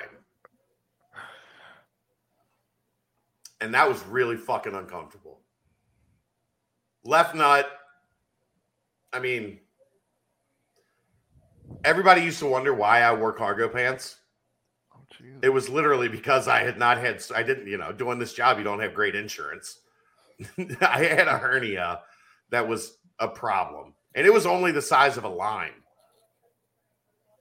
Imagine the size of a football. Like, are we talking like a regulation? Do people understand? It, it, how many people have actually like put their hand on a college sized, properly inflated football. Mm-hmm. Them some bitches are big. Yeah. Not testicles. Whatever so, whatever the other option is, not testicles. Again, good luck finding pants. So uh a buddy of mine. You didn't think I'd have a story related to that, did you, Aaron? No one who's listening, whether it be on YouTube, whether it be on iTunes, whether it be on Spotify, it doesn't matter. Whoever's listening to this, in whatever capacity they're listening it to, had an idea that you had a story involving a football sized testicle. No. Well, a line sized well, testicle. By comparison. well, well, well, here we go. A buddy of mine Shout out to him. How do you both have stories about this shit? He he's got like, you know, Chad. You said lime. This is a legit baseball. Uh, like going on the on the verge of of a softball. Like you know, and uh, well, depending on the day. Like on a you know on an average day, it was a lime. There well, were days that that was bigger. Yeah. Well, well, to the point.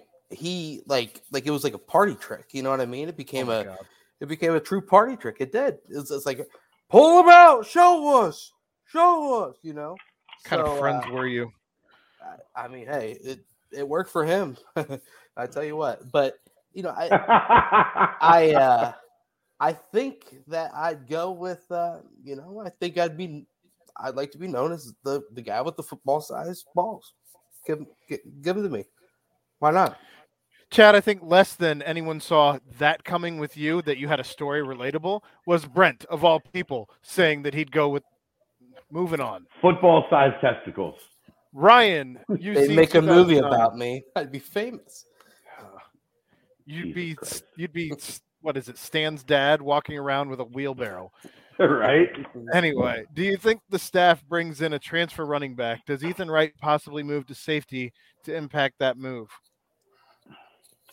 So, based on the next question asked by the same person, I think people have uh, have mistook our joking around about Ethan Wright at safety. That joking around is is strictly because Luke Fickell always talks about moving Ethan Wright to safety. I don't have any indication that's actually going to happen. I just know if Luke Fickell could like uh, reprogram Ethan Wright's brain, he would be playing safety. Ethan Wright wants to be playing running back. So that would have to be a very convincing pitch for Ethan Wright not to be at running back going forward. That's more just of uh, us joking around. We we do the same thing a lot with Tyler Scott, who Luke Fickell always jokes around that he's going to be, you know, CB one. Um, he doesn't want to play defense. Right. Those guys are those guys want to play offense. It's easy to take a guy like Alec Pierce. They tried to make him play defense, and Alec was like, "I want to play offense." And you know who was right? Alec Pierce. Mm-hmm. well, he, he did play special teams freshman year. I mean, he yeah. played special teams his whole career. Was he was he still out there? Yeah. This year? Okay. Not as much as he was when he was making a right. name for himself as a freshman, but he was still out there some. Yeah, he, he was out there, but he wasn't as good of a gunner as Myjai Sanders was in the Cotton Bowl. I'll tell you that. um, running back's going to be fascinating, man. I, I do I think there's still a chance they're kind of keeping their eye on the transfer market? Yes. Do I think it would need to be a specific, like this is what we're looking for, like perfect fit? I, I do think that in, in a way because I, I think they like what they have at running back. You're going to have Charles McClellan back with another year of added confidence and strength in his knees. You're going to have Ryan Montgomery. You're going to have Ethan Wright. I, I still I I I want to see what Miles Montgomery looks like in the spring, but I think Miles Montgomery has a chance to be really really good. And then you're going to get Stephen Bird in here he's been coming off of you know he he, he missed some time his senior year due to an injury. Um, I think it's going to be interesting to see like where he's at in his development mm-hmm. when he gets here. Um, but ultimately, like I think there's a lot of bodies in that running back room, so you don't have you're not. I guess what I'm saying is you're not panic reaching for a running back. When Mike Warren declared for the draft, they had to go out and get Jerome Ford, right? Yeah. Because outside of Doaks, there there wasn't much in that room. You had to go get another guy. I don't think they have to go get another guy. I think they're in a position where they can say it's a luxury. If the right if the right thing falls our way, we'll add to the running back room. If not, we like where we're at. Well, and and how about also, you know, you mentioned Chuck McClellan getting another season or an off season, trying to, you know, gain his confidence back and everything. I think the more that Ryan Montgomery continues to train and the more that he sure. continues to have off seasons piled on top. I talked about that with Ryan in the interview I did with him a couple weeks ago about how each passing season mm-hmm. he's gotten more and more confident on that knee again. Right. And I mean his his run against USF, if you go back and watch that, like that's that is a big elite running back run. That's a spinning out of the tackle, turning on the afterburners. Like that's a that is a big big time run. So uh, he's got it in him. Um, he's Here's shown it thing. numerous times. If if there's a thought that you can just dip into the transfer portal and get Jerome Ford, you wrong. because Jerome Ford ran away from everybody, right? Like he ran away from dudes in the Peach Bowl last year that anchored the best defense in the country this year. Yeah. There wasn't nobody that ran away from Georgia over the past two seasons like Jerome Ford did. Right. So if the thought is, well, we'll just go get another Jerome Ford in the transfer portal, there's a chance Jerome Ford was the best running back to ever play at Cincinnati. Yeah. Like that's not a crazy person statement. Well, I mean, who, would you compare him to? Warren, Doaks, and Pead? I mean, I, I no, I would have him above Warren and Doaks. That's what that's what I'm saying. It's like the only comparison that you would have to Jerome Ford would it's be Pead. Warren Doaks and Pead, and and yeah, he I think he echelons all of them. So we'll see. Uh, I think they're comfortable with where they're at at running back. If they can add a guy they think can make a Jerome Ford type impact, then they would they would obviously look into that because you're also going to have the luxury, as we've talked about, of playing behind a very experienced veteran offensive line going into 2022. Um, the follow up question that you mentioned uh, that Ryan asked were there any positional moves of note in bowl prep to keep an eye on in the spring besides Ethan Wright at safety? No, this was not an experimental bowl prep season. This was we're trying to win a championship. So there Alabama's wasn't a lot of screwing around, right?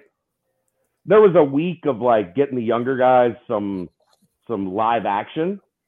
Yeah, but there was not a whole lot of like, uh, let's get. Usually, when that happens, okay, I think this is a, a great point to make, and I, I, thank you for that question because I think it, it it it allows me to make this point. Usually, bowl prep for the first five, seven bowl practices, the coaches look at as an extension of spring ball, right? Like they look at it as the beginning of spring football. Right. That wasn't the case this year. They were trying to to to get their ducks in a row. It was actual practice. Right. Like it, it wasn't it wasn't glorified like spring ball and then the week of the game you get ready for the game and you go into your normal game week. Right. Yeah, this was, was like an eye on Alabama the whole time. Big work to be done. Right. Um, there was a question that we got um, before moving forward in the actual mailbag here in the comments. Um, Mark Pinkerton, P- I'm sorry, Pinkerton asks, uh, "Do you think Deshawn Pace moves to safety next season? Is it an option? Seems like it would work." I, I wouldn't mess with playing him where he's best at. I think he's best at that sniper dollar hybrid safety linebacker position. Yeah, I think they're like he he has a good frame to add weight, and I think he's been slowly bulking up and adding weight as well. So I think he's a box guy. Like uh, that's what it comes yeah. down to, right? So if you're playing him at safety, then you're playing single high safety because mm-hmm. Deshawn Pace is going to be in the box more often right. than not. You, right. you want you look at how many plays Deshawn Pace made in the box mm-hmm. and think about taking him out of the box for 30 snaps a game. Right. Right. You don't expect him to get anywhere near like Beaver's weight that he put on or anything like that. No, of course not. No. Beavers is six five though. I mean, that was a, a, still an absurd amount of weight to put on from going from built like a defensive back to built like a yeah, but he played like people forget when they talk about that. He was a defensive end at UConn, mm-hmm. which is he I was think... in the 230. He was a light defensive end, but he was in the 230, 240 range at UConn. So there was there was just that picture that went around of him in a mirror his freshman year compared to where he was at now. Yeah, of course. So anyway, um, moving on. He's he's also the example of why you recruit guys that are six foot three, 190 pounds because sometimes they become guys that are six foot five and 260 pounds. Yeah. All right. Um, names to watch on defense from the 20 and 21 classes that haven't seen the field much but could pop next year. Three total, no order. Uh, I know they they have always been really high on Isaiah Cox. They thought he was the best defensive back in that 2020 class. And every time I saw Isaiah Cox, he was at the hip of Bryan Cook. So that kid learned what being a dog is about. So I, I my number one he's got the length, he's got the athleticism. I think he's got the mentality. I'm really excited for Isaiah Cox uh, going into spring football.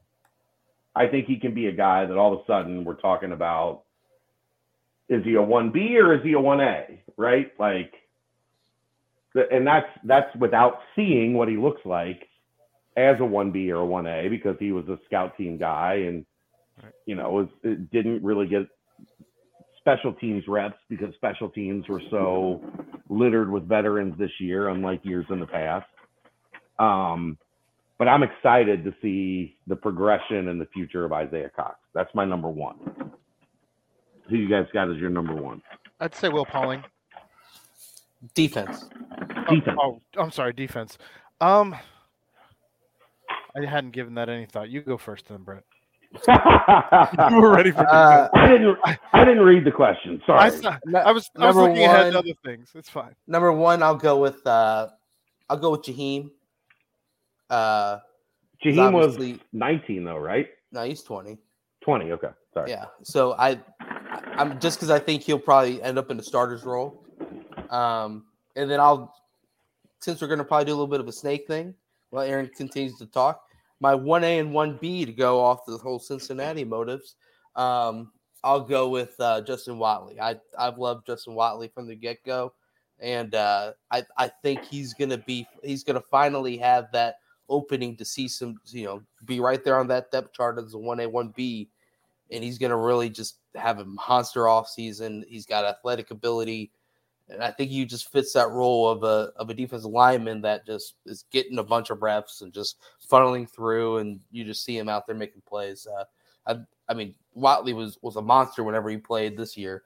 I just can't wait to see what he can do with with more time available. Um, what about Sammy? I, I, I think I'd go with Sammy Anderson. I, I, the fascinating thing for me is the Sammy Bumpus uh, competition. Yeah, mm-hmm. those two have been right neck and neck. So which think, think...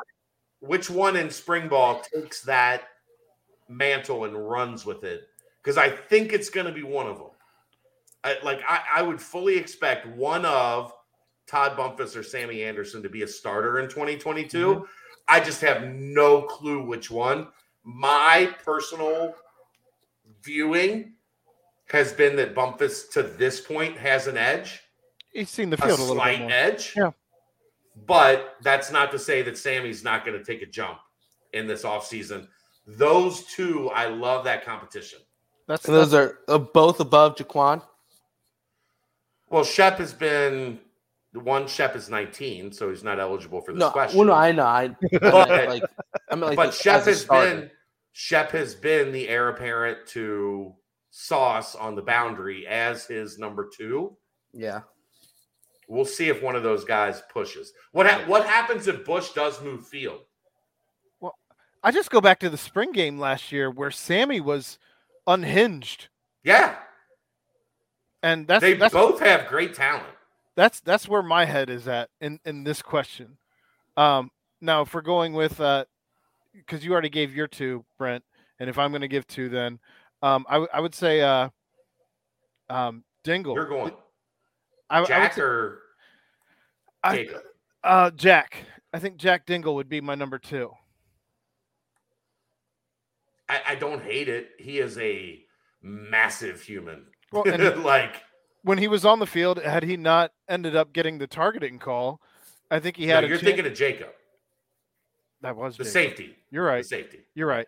Um, but yeah, Jack had, is the freshman yeah, linebacker. Jack is Jack is the linebacker. That, so yes, I'm I'm talking the the safety. Sorry, um, but if he hadn't gotten the targeting call, I think we would have gotten to see what he was all about in that particular game. I don't even remember what game that was. Um, that was early on, I believe, in yeah. conference play. Uh, but in any case, um, that that's that would be my number two, who could potentially make an impact. I don't hate the Jack Dingle. Like at linebacker, that kid has something special about him that I think, um, it, it, like maybe you experiment and see like can, can he come off the edge? He's big, man. Like You saw him, Aaron, at, at Squat Fest. You've called him Adonis. Like you saw him at Squat Fest, and you were like, also like, oh, that's a 18 year, like that. That's a that's a freshman in high school. Right. He's he's gonna have a lot of fun here. Yeah. Jack Dingle wouldn't wouldn't shock me if we, they found a way to get Jack Dingle uh, on the field. How so, crazy! How crazy would that be if there, if in a, any defensive se- sequence over the course of the season they have pace and pace and dingle and dingle out there as right? four of your eleven. Better pace your dingles, man. Jesus Christ! All right, so so who you got as your third, Chad, and we'll we'll wrap back around. Um, man, because we are only halfway through the football bag I know. Yeah, I know. Let's, let's speed this long. up. Let's speed this We're up. We're going long. It's my we, girlfriend's we, birthday. We, we got to go. Is she is she quarantined? Like what is she in health and safety protocol with you? Yeah. Okay. That's why. oh boy, had nothing to do with the game. That's why you want to start at seven thirty. Yeah, he was like, "Can we start early for, the, for the championship game? Can we start early?"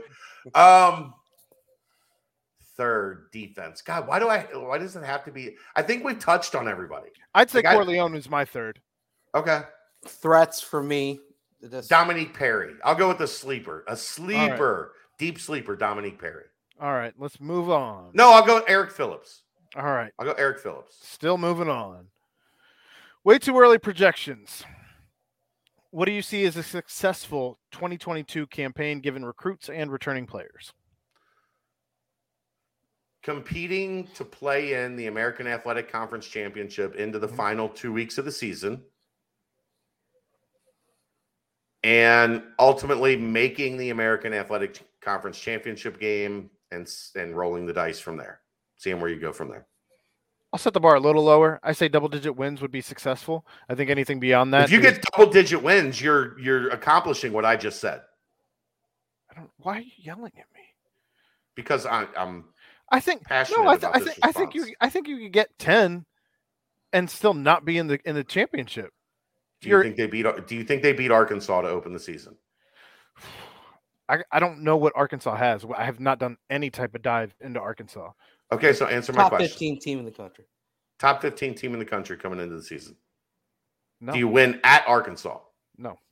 Okay, well then if you get 10 wins in the regular season, that means you only lose one okay. other game. And if you only lose one other game, you are competing for an American right. Conference championship berth over the last couple weeks of the season and getting into the American Athletic Conference championship game.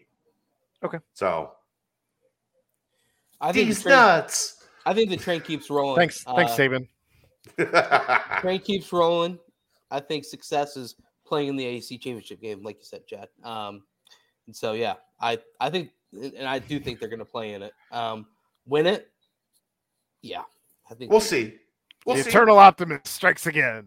Well, I mean, I, it's it's just true. I I, I can't think of two other teams that are going to be better than them in the American Athletic right. Conference Championship right, I mean, now. I mean, are you going to put put all your dice on Mikey whatever's Mikey Keene and and see how the old UCF does? And Houston's going to be good, but I mean, I, I don't know. It's just is is Clayton Tune still Houston's quarterback next year? Yeah, quite possibly. Are you, are you fucking serious? Yeah. Thanks, COVID. COVID. All right. How many more 22 guys does UC target? Any names emerging, or will the rest be filled with transfers? I think we've hit that. I've answered this, this, question podcast. 46 fucking times, Bearcat Nation 11. Read the message board. I know you read every word we say about recruiting. Yes. Yeah.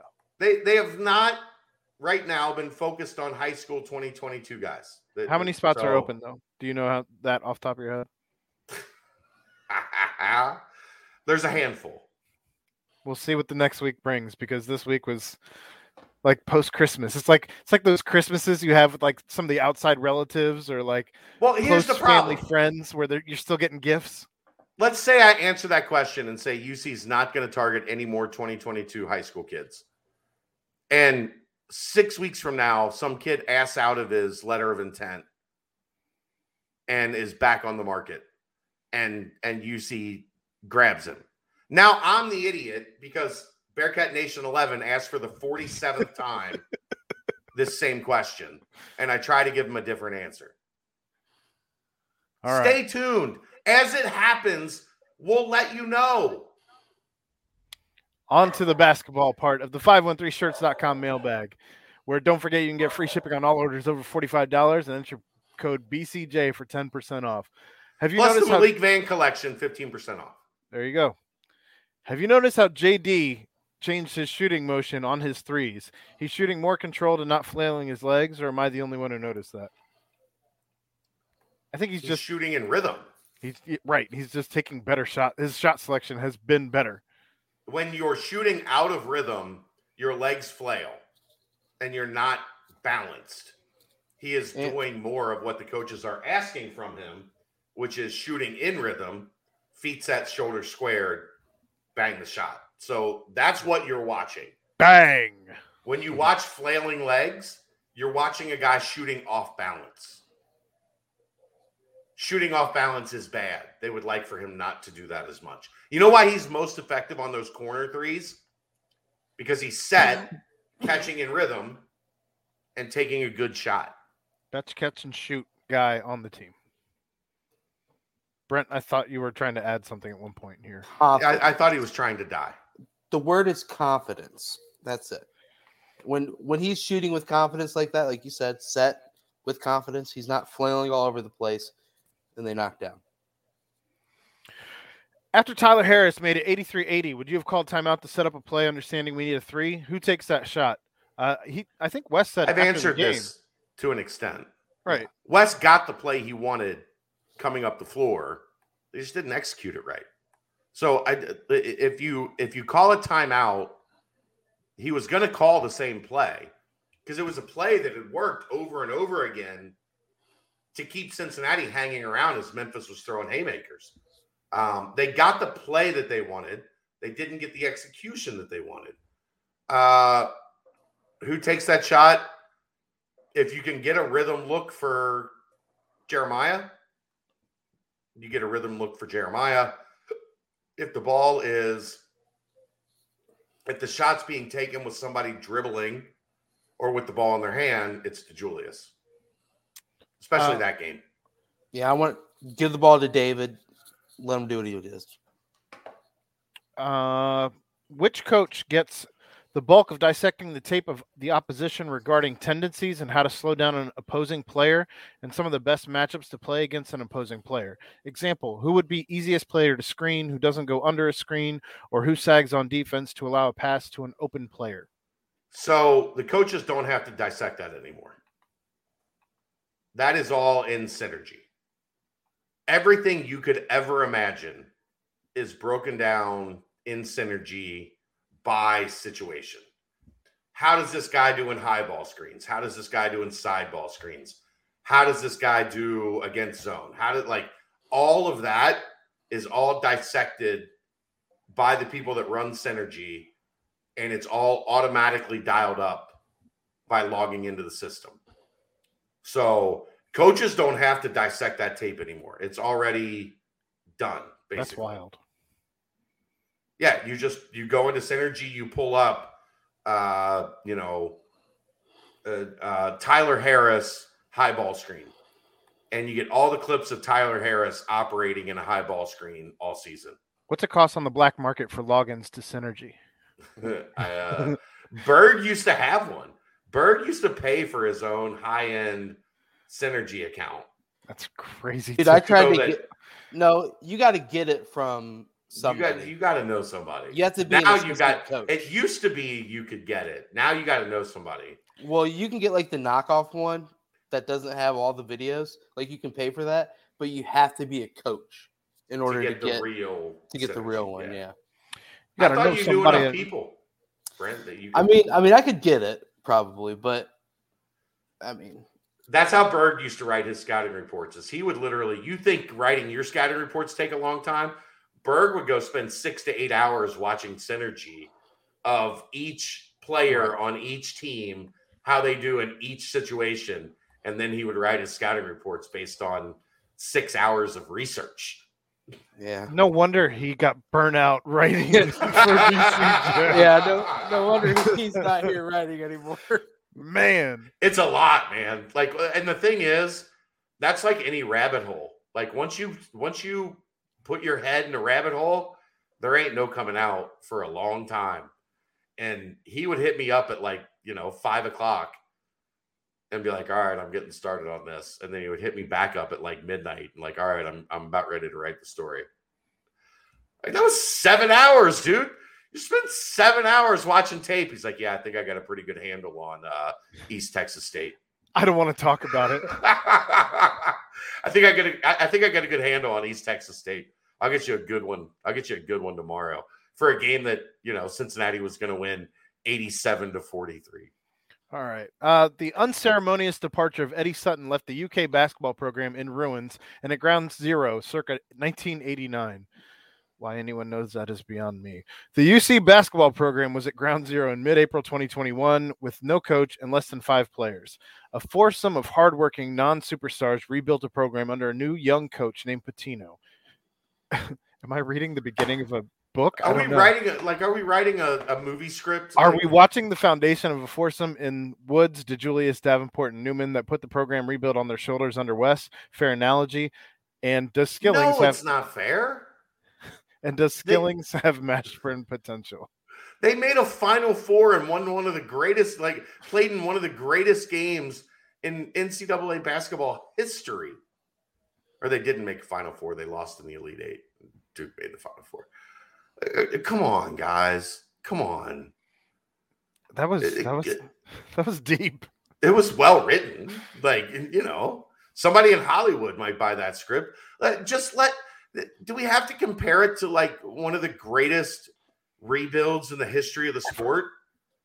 Just uh, is Daniel Skillings Jamal Mashburn? I don't know. There, I mean, Mashburn was was physical. He was a brute, not a long wing. That has only been playing basketball since 10th grade. I didn't know that. He's only in 12th grade. That's that's impressive. All right. never. It never picks up again. We're done. We're done. Recruiting never picks up again. It's close.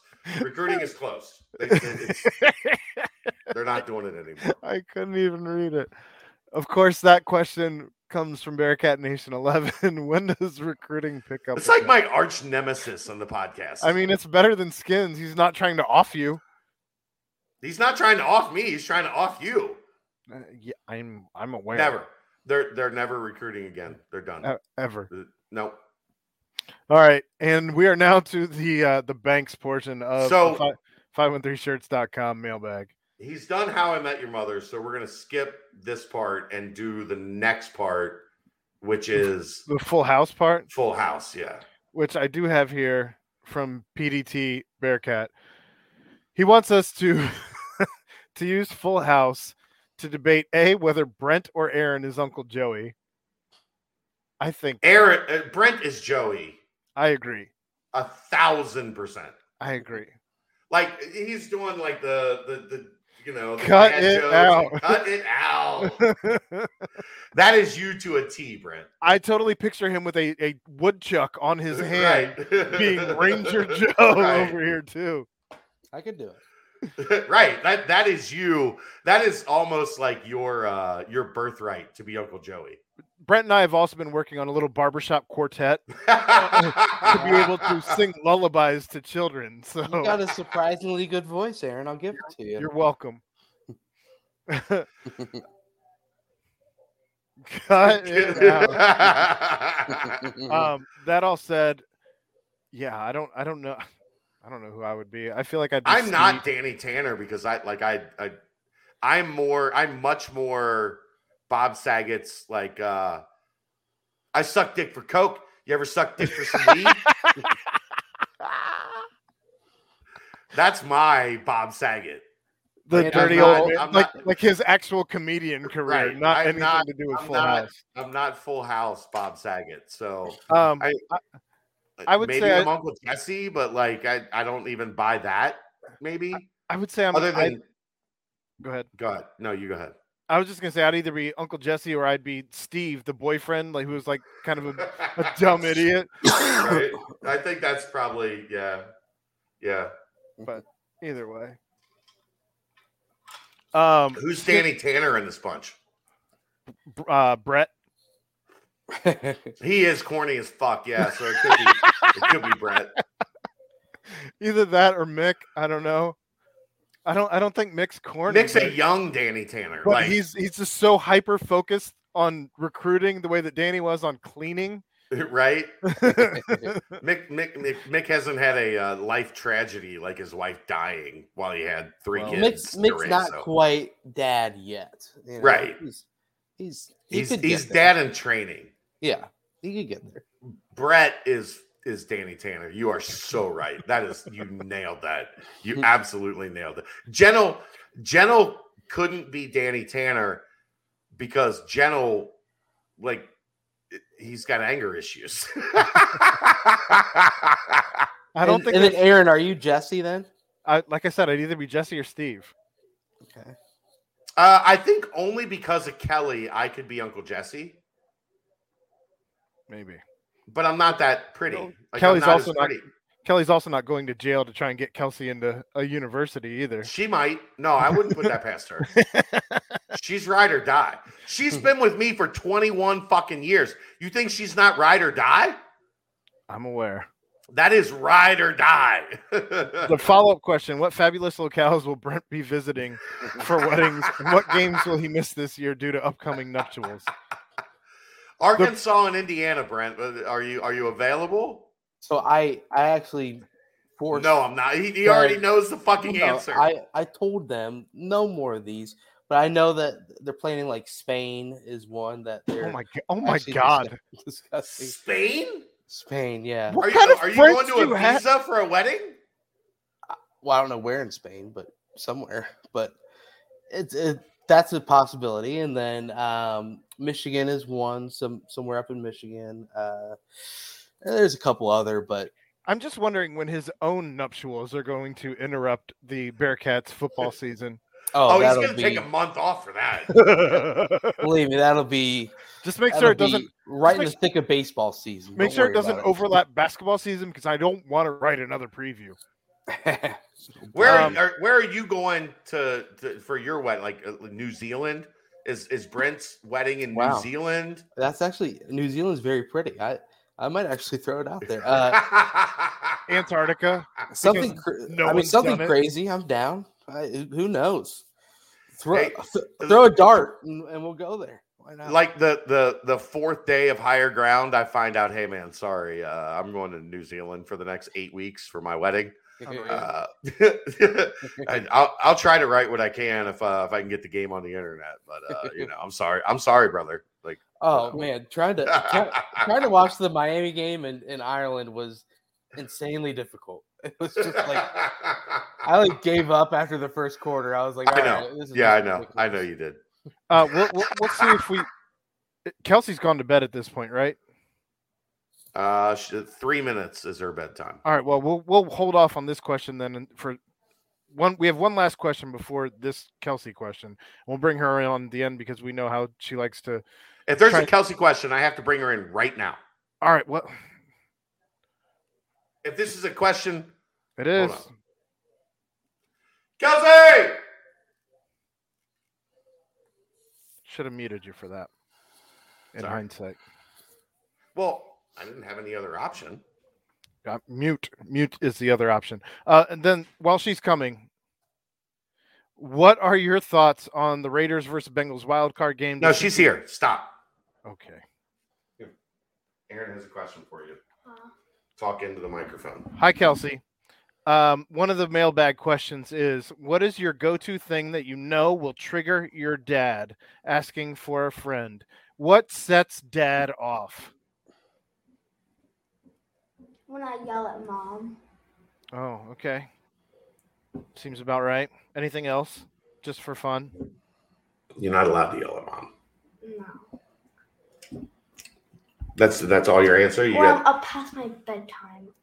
All right. Well, then we'll let you go to bed. That was your answer. Yeah, you got two minutes. No, I want to go to bed. No, I, I, Hi, Kelsey. Thanks. You're welcome. Thanks. Thanks, Kelsey. Who's winning the Georgia versus Alabama game? Alabama. Alabama nine to six. All right. Wow. It's Alabama halftime. sucks. See, So, this- Alabama sucks. Georgia this- has to win. This this this was why I wanted to wait for the last question. Uh, P.S. Long live Westside Jesus and air fryers. All right. Uh, last question then. What are your thoughts on Raiders versus Bengals wild card game? Does Cincy win and do they cover? I will look up the spread in the meantime. Six and a half. Is it six and a half? Yep. Bengals favorite? If, yeah. If they can keep those two defensive ends off of Joe Burrow, Cincinnati wins. I like Cincy in the cover.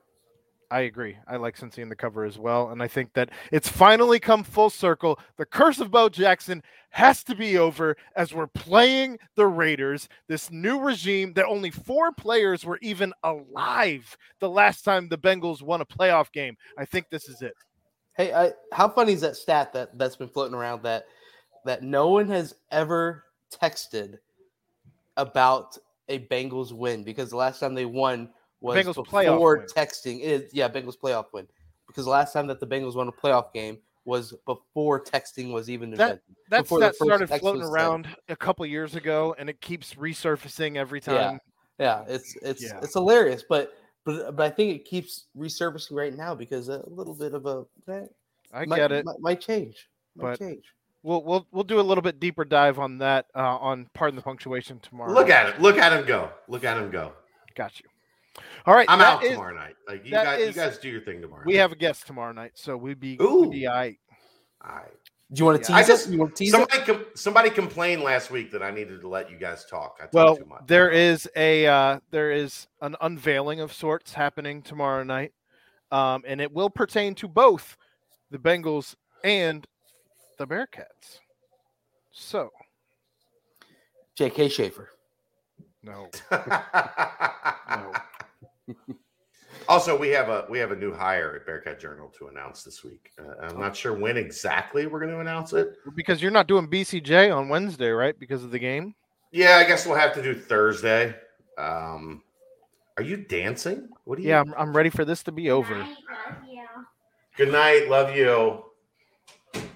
Uh, okay. then let's go. All right. Again, Okay. that was the 513shirts.com mailbag where you can get free shipping on all orders over $45. Enter code BCJ for 10% off plus 15% off for the Malik Vann collection. Boom. Very good. Well, thank you, 513shirts.com. Thank you, Danco Transmission.